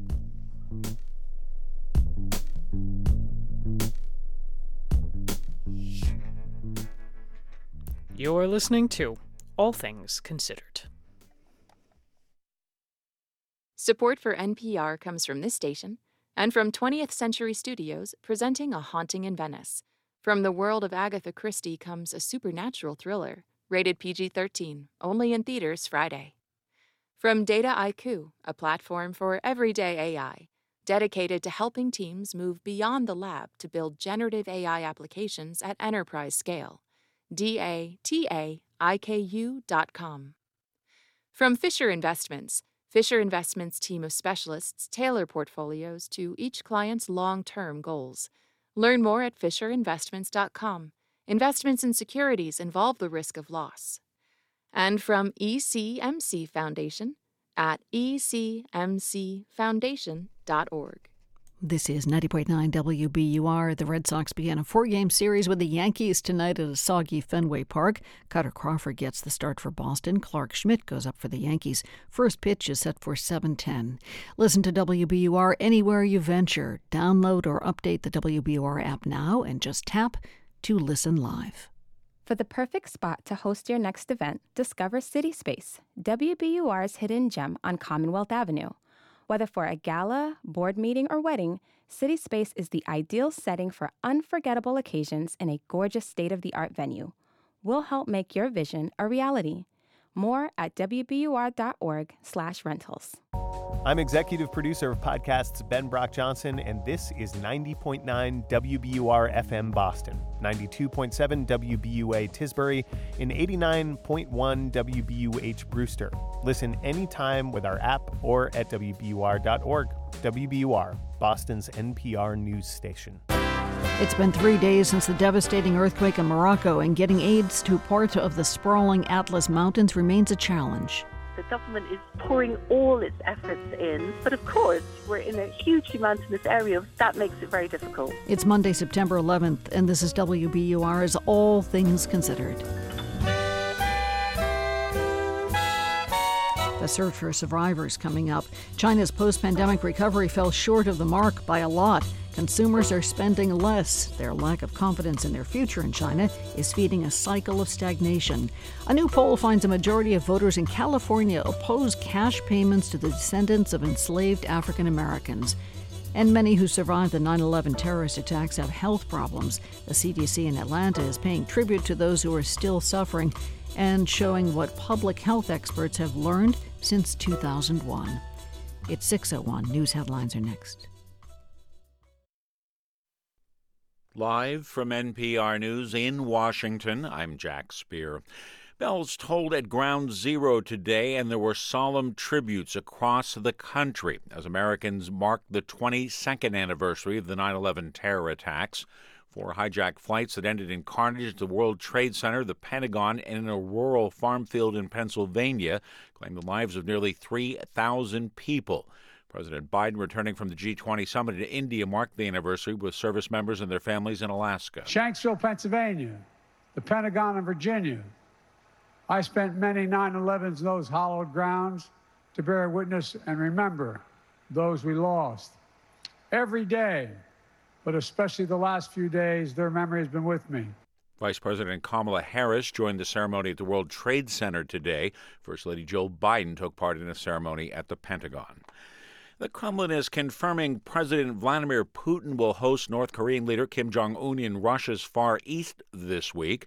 As NPR's Michelle Kelemen explains, the U.S. government says Putin is begging for weapons. The U.S. sees the visit by North Korea's Kim Jong un as a sign that Russia is having trouble sustaining its military effort in Ukraine. State Department spokesman Matthew Miller says Putin launched the war with the dream of restoring the Russian Empire, and he's failing. Now, a year and a half later, not only has he failed to achieve his goals on the battlefield, but you see him traveling across his own country hat in hand, to beg Kim Jong un for military assistance. Miller says that any transfer of weapons from North Korea to Russia would violate multiple UN Security Council resolutions. He says the U.S. will be watching closely. Michelle Kelemen, NPR News, the State Department. Since January 1st of this year, the U.S. has suffered 23 weather disasters that cost at least a billion dollars of damage each. NPR's Rebecca Hersher reports that smashes the previous record. In 2020, there were 22 disasters that caused at least $1 billion of damage each. In the first eight months of this year, there have already been 23 such disasters, according to the National Oceanic and Atmospheric Administration. That includes multiple hailstorms in the center of the country, two tornado outbreaks, Hurricane Idalia in Florida, and flooding in California from atmospheric rivers earlier this year. It also includes more than a dozen thunderstorms. Climate change is causing extreme weather to get more common, including more intense storms and heavier rain. The population density in places that flood or are prone to storms is also increasing, which leads to bigger losses.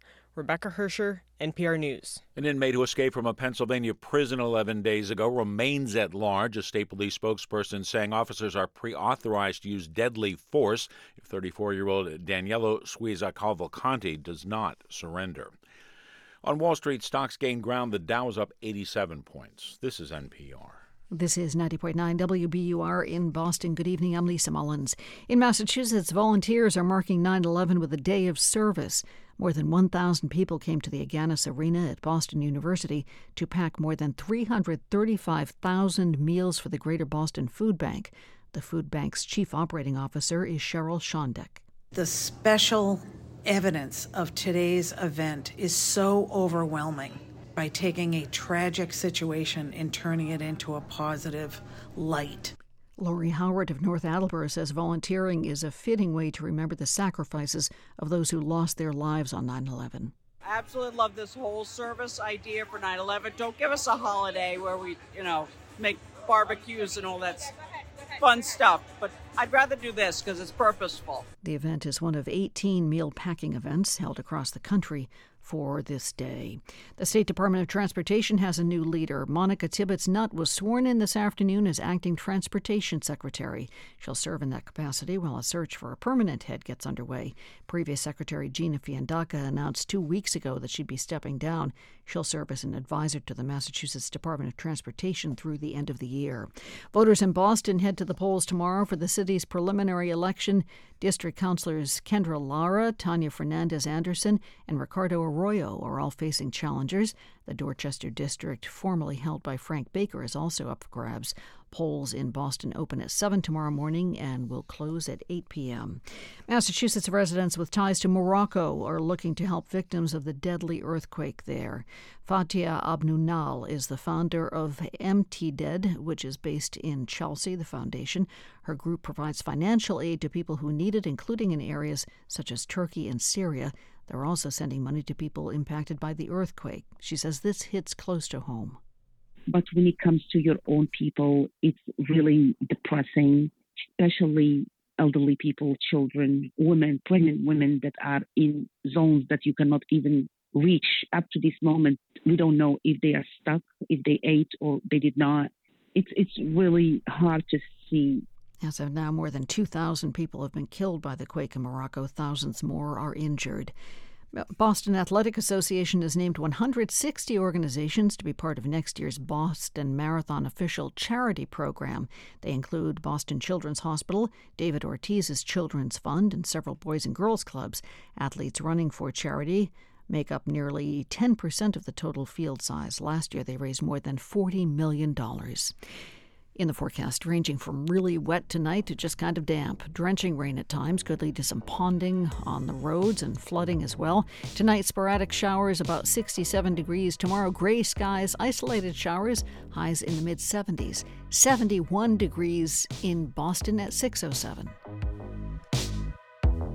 We're funded by you, our listeners, and by Carla Itzkovich, whose gift in memory of Moises Itzkovich, founder of the Moises Itzkovich Foundation, helps provide public radio news and information to communities around the world.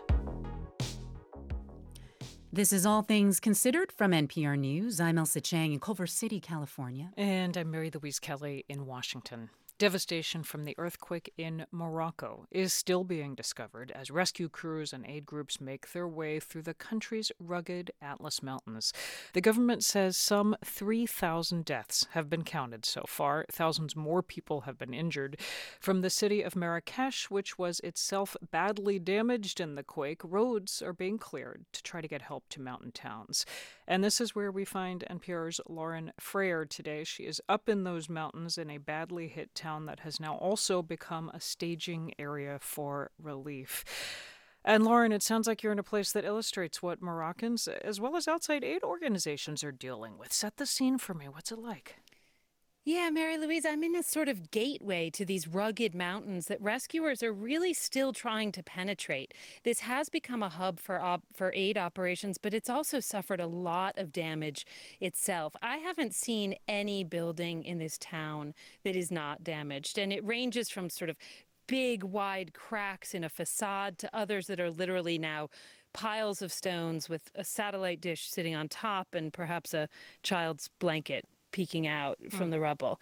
Just like in Marrakesh, people are sleeping outdoors here, but here in the mountains, it's very cold at night.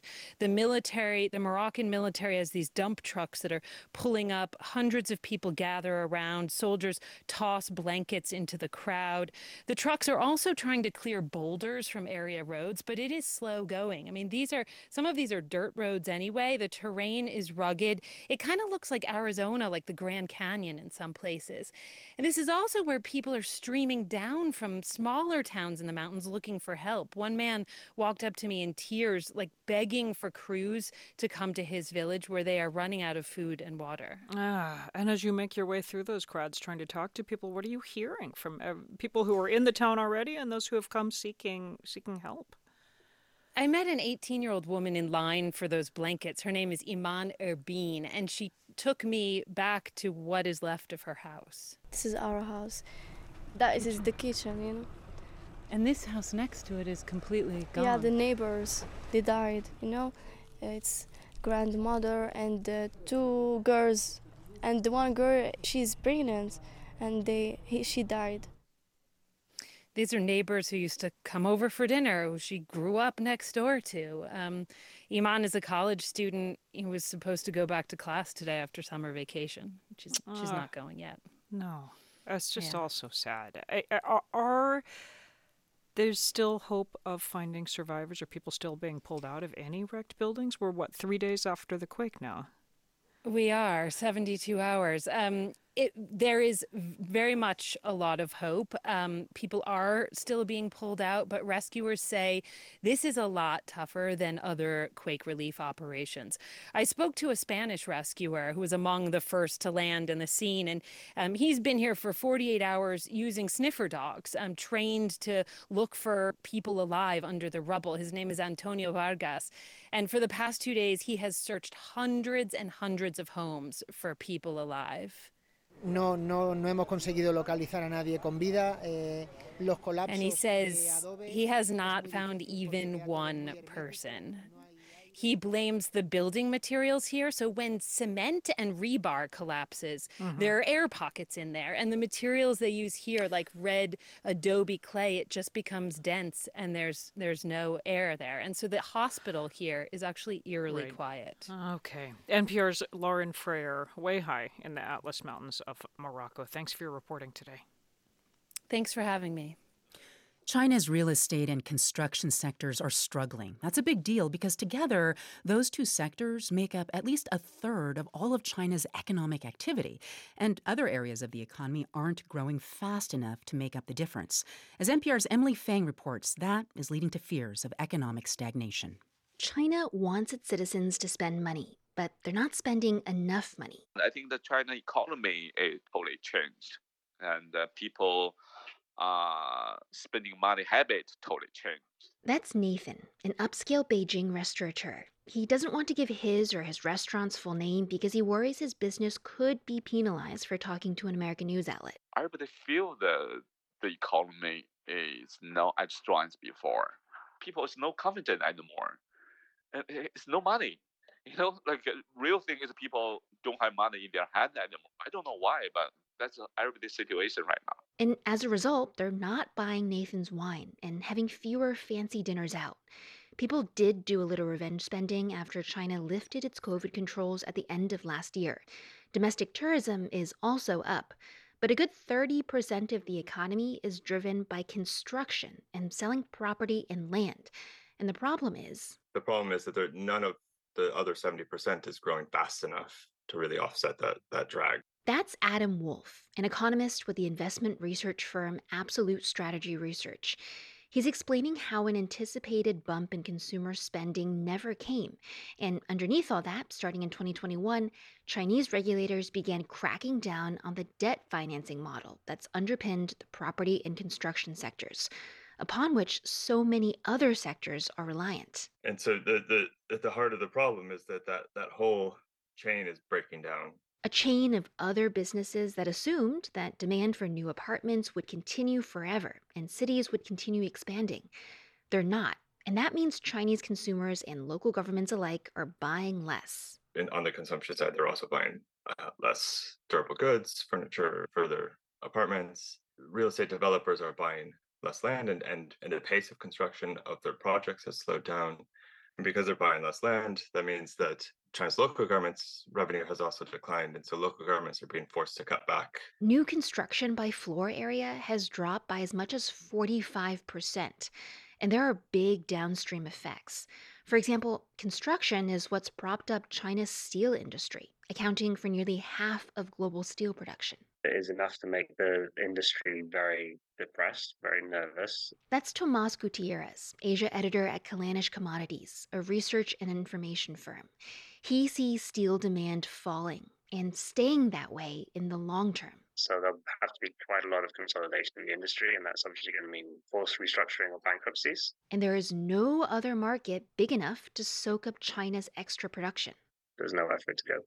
It's going to be quite messy unless it's supremely well managed, which nobody's ever really done before. And so, pain in one area is contributing to a vicious cycle overall falling confidence, depressing prices, and discouraging businesses from investing. Now, all hopes are pinned on Chinese consumers to spend more. And China's main policymaking body just announced it's setting up a new bureau focused on supporting private businesses. Nathan, the Beijing restaurateur, says he's an optimist by nature and he doesn't really have a choice but to keep on going. He opened a second restaurant during the pandemic and he's trying to keep both afloat. I finally, you know, I borrow money, put in. I, I mean, like I put, a, you know, almost one million uh, renminbi already. I can't really it. So far, his investor has been supportive, even as his first restaurant looks a little shaky. But their generosity can only last so long. He says his investor is seeing their business revenues dry up as well. Emily Feng, NPR News, Taipei. It's been 22 years since the terrorist attacks on the World Trade Center, but tens of thousands of people are still sick from exposure to the disaster site. The CDC in Atlanta is now sharing what it has learned about the health effects of 9 11 with the public. From Georgia Public Broadcasting, Ellen Eldridge reports. For months after the attack, responders and survivors breathed in air filled with small pieces of the World Trade Center towers. That dust is now part of the Health Effects of 9 11 exhibit at the CDC Museum in Atlanta. A piece of that dust is magnified in a large photograph. Why is this such an important story to tell 22 years after 9 11? That's Anthony Gardner with the CDC's World Trade Center Health Program. He's giving a tour of the exhibit. Nearly 80,000 people have physical or mental health conditions stemming from their exposures to 9 11 related conditions. Gardner lost his brother Harvey in the 9 11 attack on the Twin Towers. He spent the last two decades advocating for the victims who experienced things such as dust, smoke, debris, and the traumatic events. He says 22 years later, cases of cancer, respiratory illness, and anxiety disorders are still being discovered. Kayla Bergeron was in her office on the 68th floor of the North Tower when the plane hit. For more than an hour, she and others made their way down the survivor's staircase in the dark. She says once they finally made it out, a police officer told them to run. You know, like after all this, who wants to run? Now look around this giant plume of black. Oh my God, I ran 16 blocks to the Holland Tunnel and dove under a car. Bergeron was diagnosed with post traumatic stress disorder, which is a common mental health effect among survivors. Stories like hers are part of the CDC's exhibit. The collection also shows what health experts have learned over the decades. Lisa Delaney is with the National Institute for Occupational Safety and Health. She was at the CDC on September 11, 2001. We did not have a plan to send people out the door rapidly to conduct immediate sampling of the potential exposures. Now she is leading the CDC's emergency preparedness program. The goal is to make sure first responders are protected from potential health hazards like those discovered in 9 11 survivors. It's always with us when we think about new emergencies, um, for example, the Maui wildfires, and now understanding what they were potentially exposed to and how that might impact their long term health. The 9 11 Health Effects exhibition at the CDC Museum is open through April of next year. There's also a digital version available online. For NPR News, I'm Ellen Eldridge in Atlanta.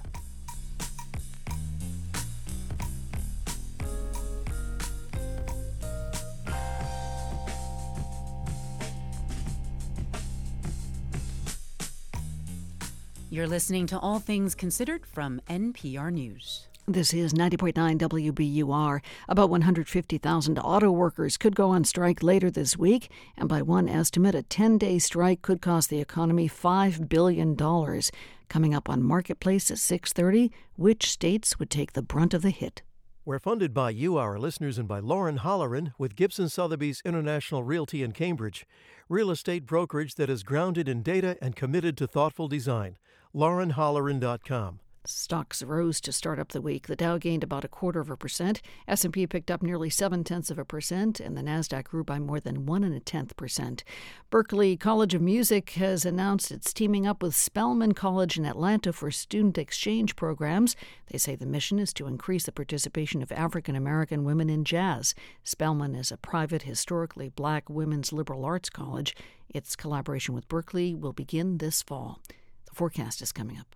Funding for WBUR's business report comes from Vertex, where cell and genetic therapies teams are using innovation to create and deliver transformative therapies for people living with serious diseases.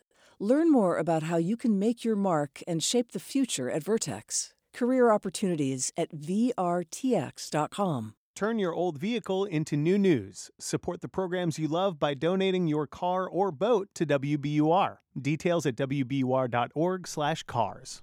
Some showers this evening could have some real downpours at times, so watch out for flooding.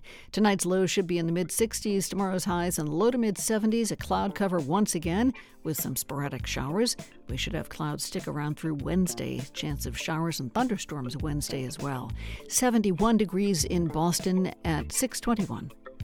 WBUR supporters include Boston Graduate School of Psychoanalysis. Earn your doctorate in psychoanalysis. Better understand your clients, build your clinical skills, and advance your career in this psychoanalytic training program. Master's graduates from all disciplines welcome to apply. Now accepting applications for spring. Learn more at bgsp.edu.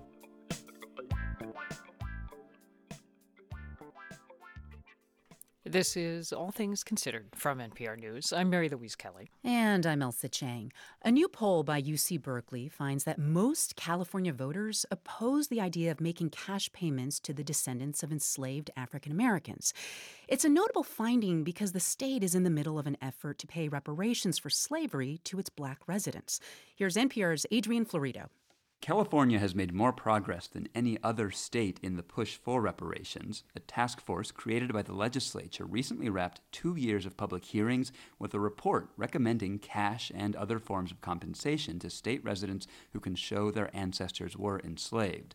Lawmakers are now considering whether to pass a bill based on that report a new UC Berkeley poll underlines the political pressure they might face. Just from a public standpoint, it appears to be a, a steep uphill climb to get the uh, registered voters on board. Mark DiCamillo directs polling for Berkeley's Institute of Governmental Studies. Of the more than 6,000 California voters he polled, most believed the state's black residents are still affected by the legacy of slavery. But when we uh, pose the issue of cash reparations uh, by a two to one margin, voters are opposed to the idea. African Americans were the only racial group in which a majority supported cash payments. Republicans were almost unanimously against them. Democrats were evenly split. Well, we always knew we'd have an education challenge. Assemblyman Reggie Jones Sawyer served on the task force that recommended reparations. Its report, he notes, includes more than a thousand pages of evidence of slavery's ongoing impact on black Californians, even though California wasn't a slave state. A poll just asked, would you give cash payments without any context to it?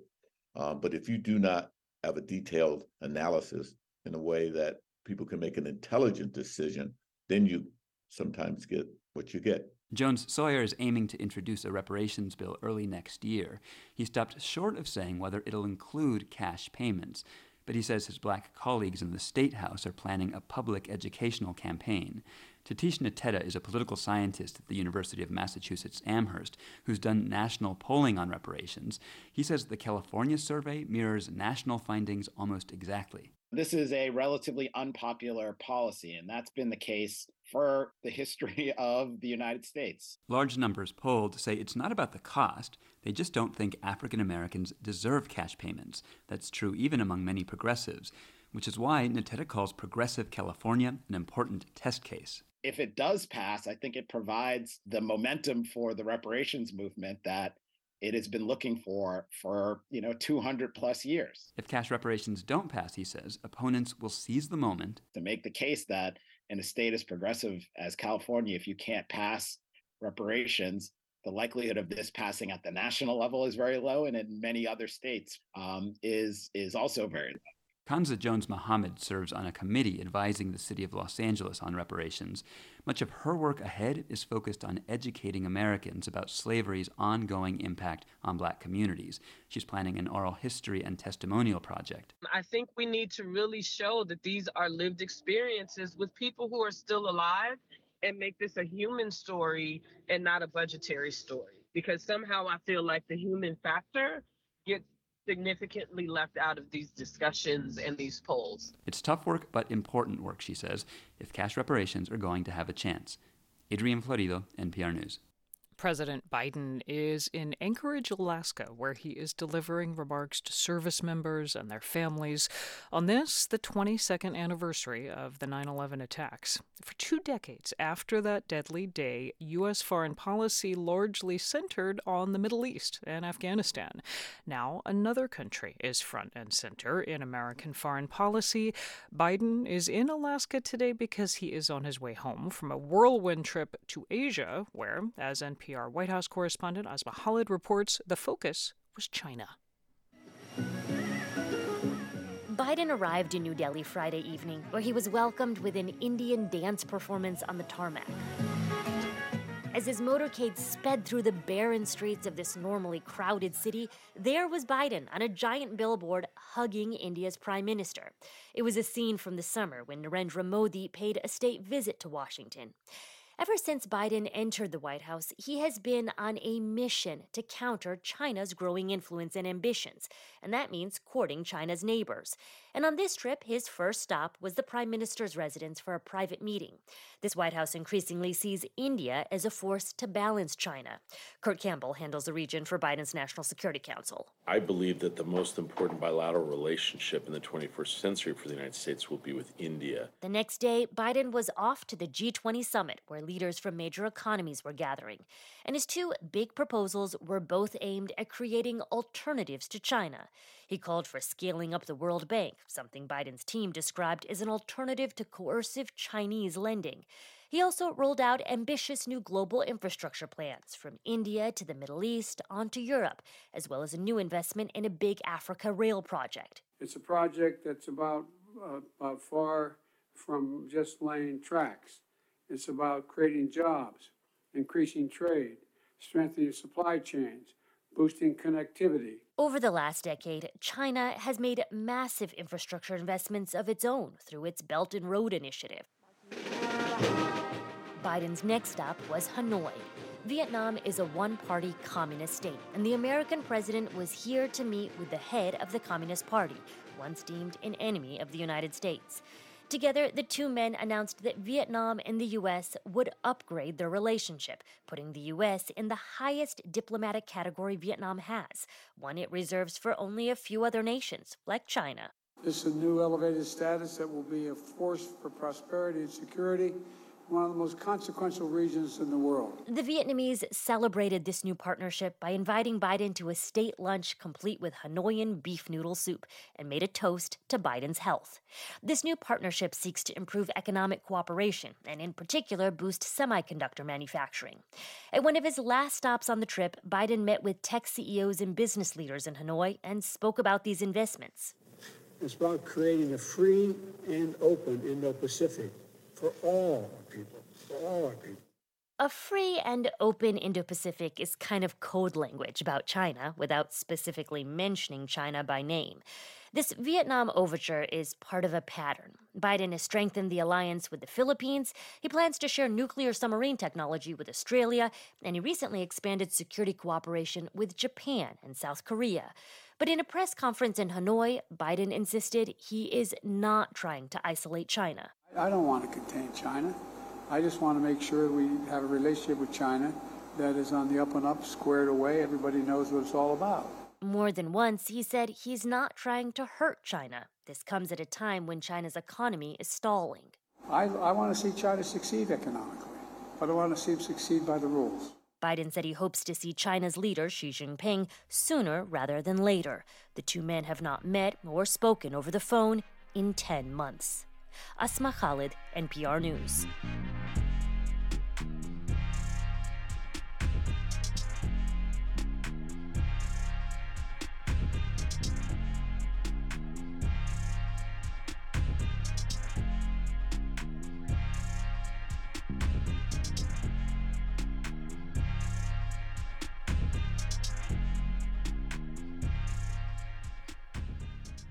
This is NPR News. And this is 90.9 WBUR. Thanks for joining us this evening. Bring a towel if you're heading to Fenway Park tonight and don't want a wet seat. Game time for the Sox and Yankees is in about 40 minutes. Could have showers off and on through the evening, some heavy rains as well in the mid 60s. Tomorrow and Wednesday, cloudy with temperatures in the mid to upper 70s.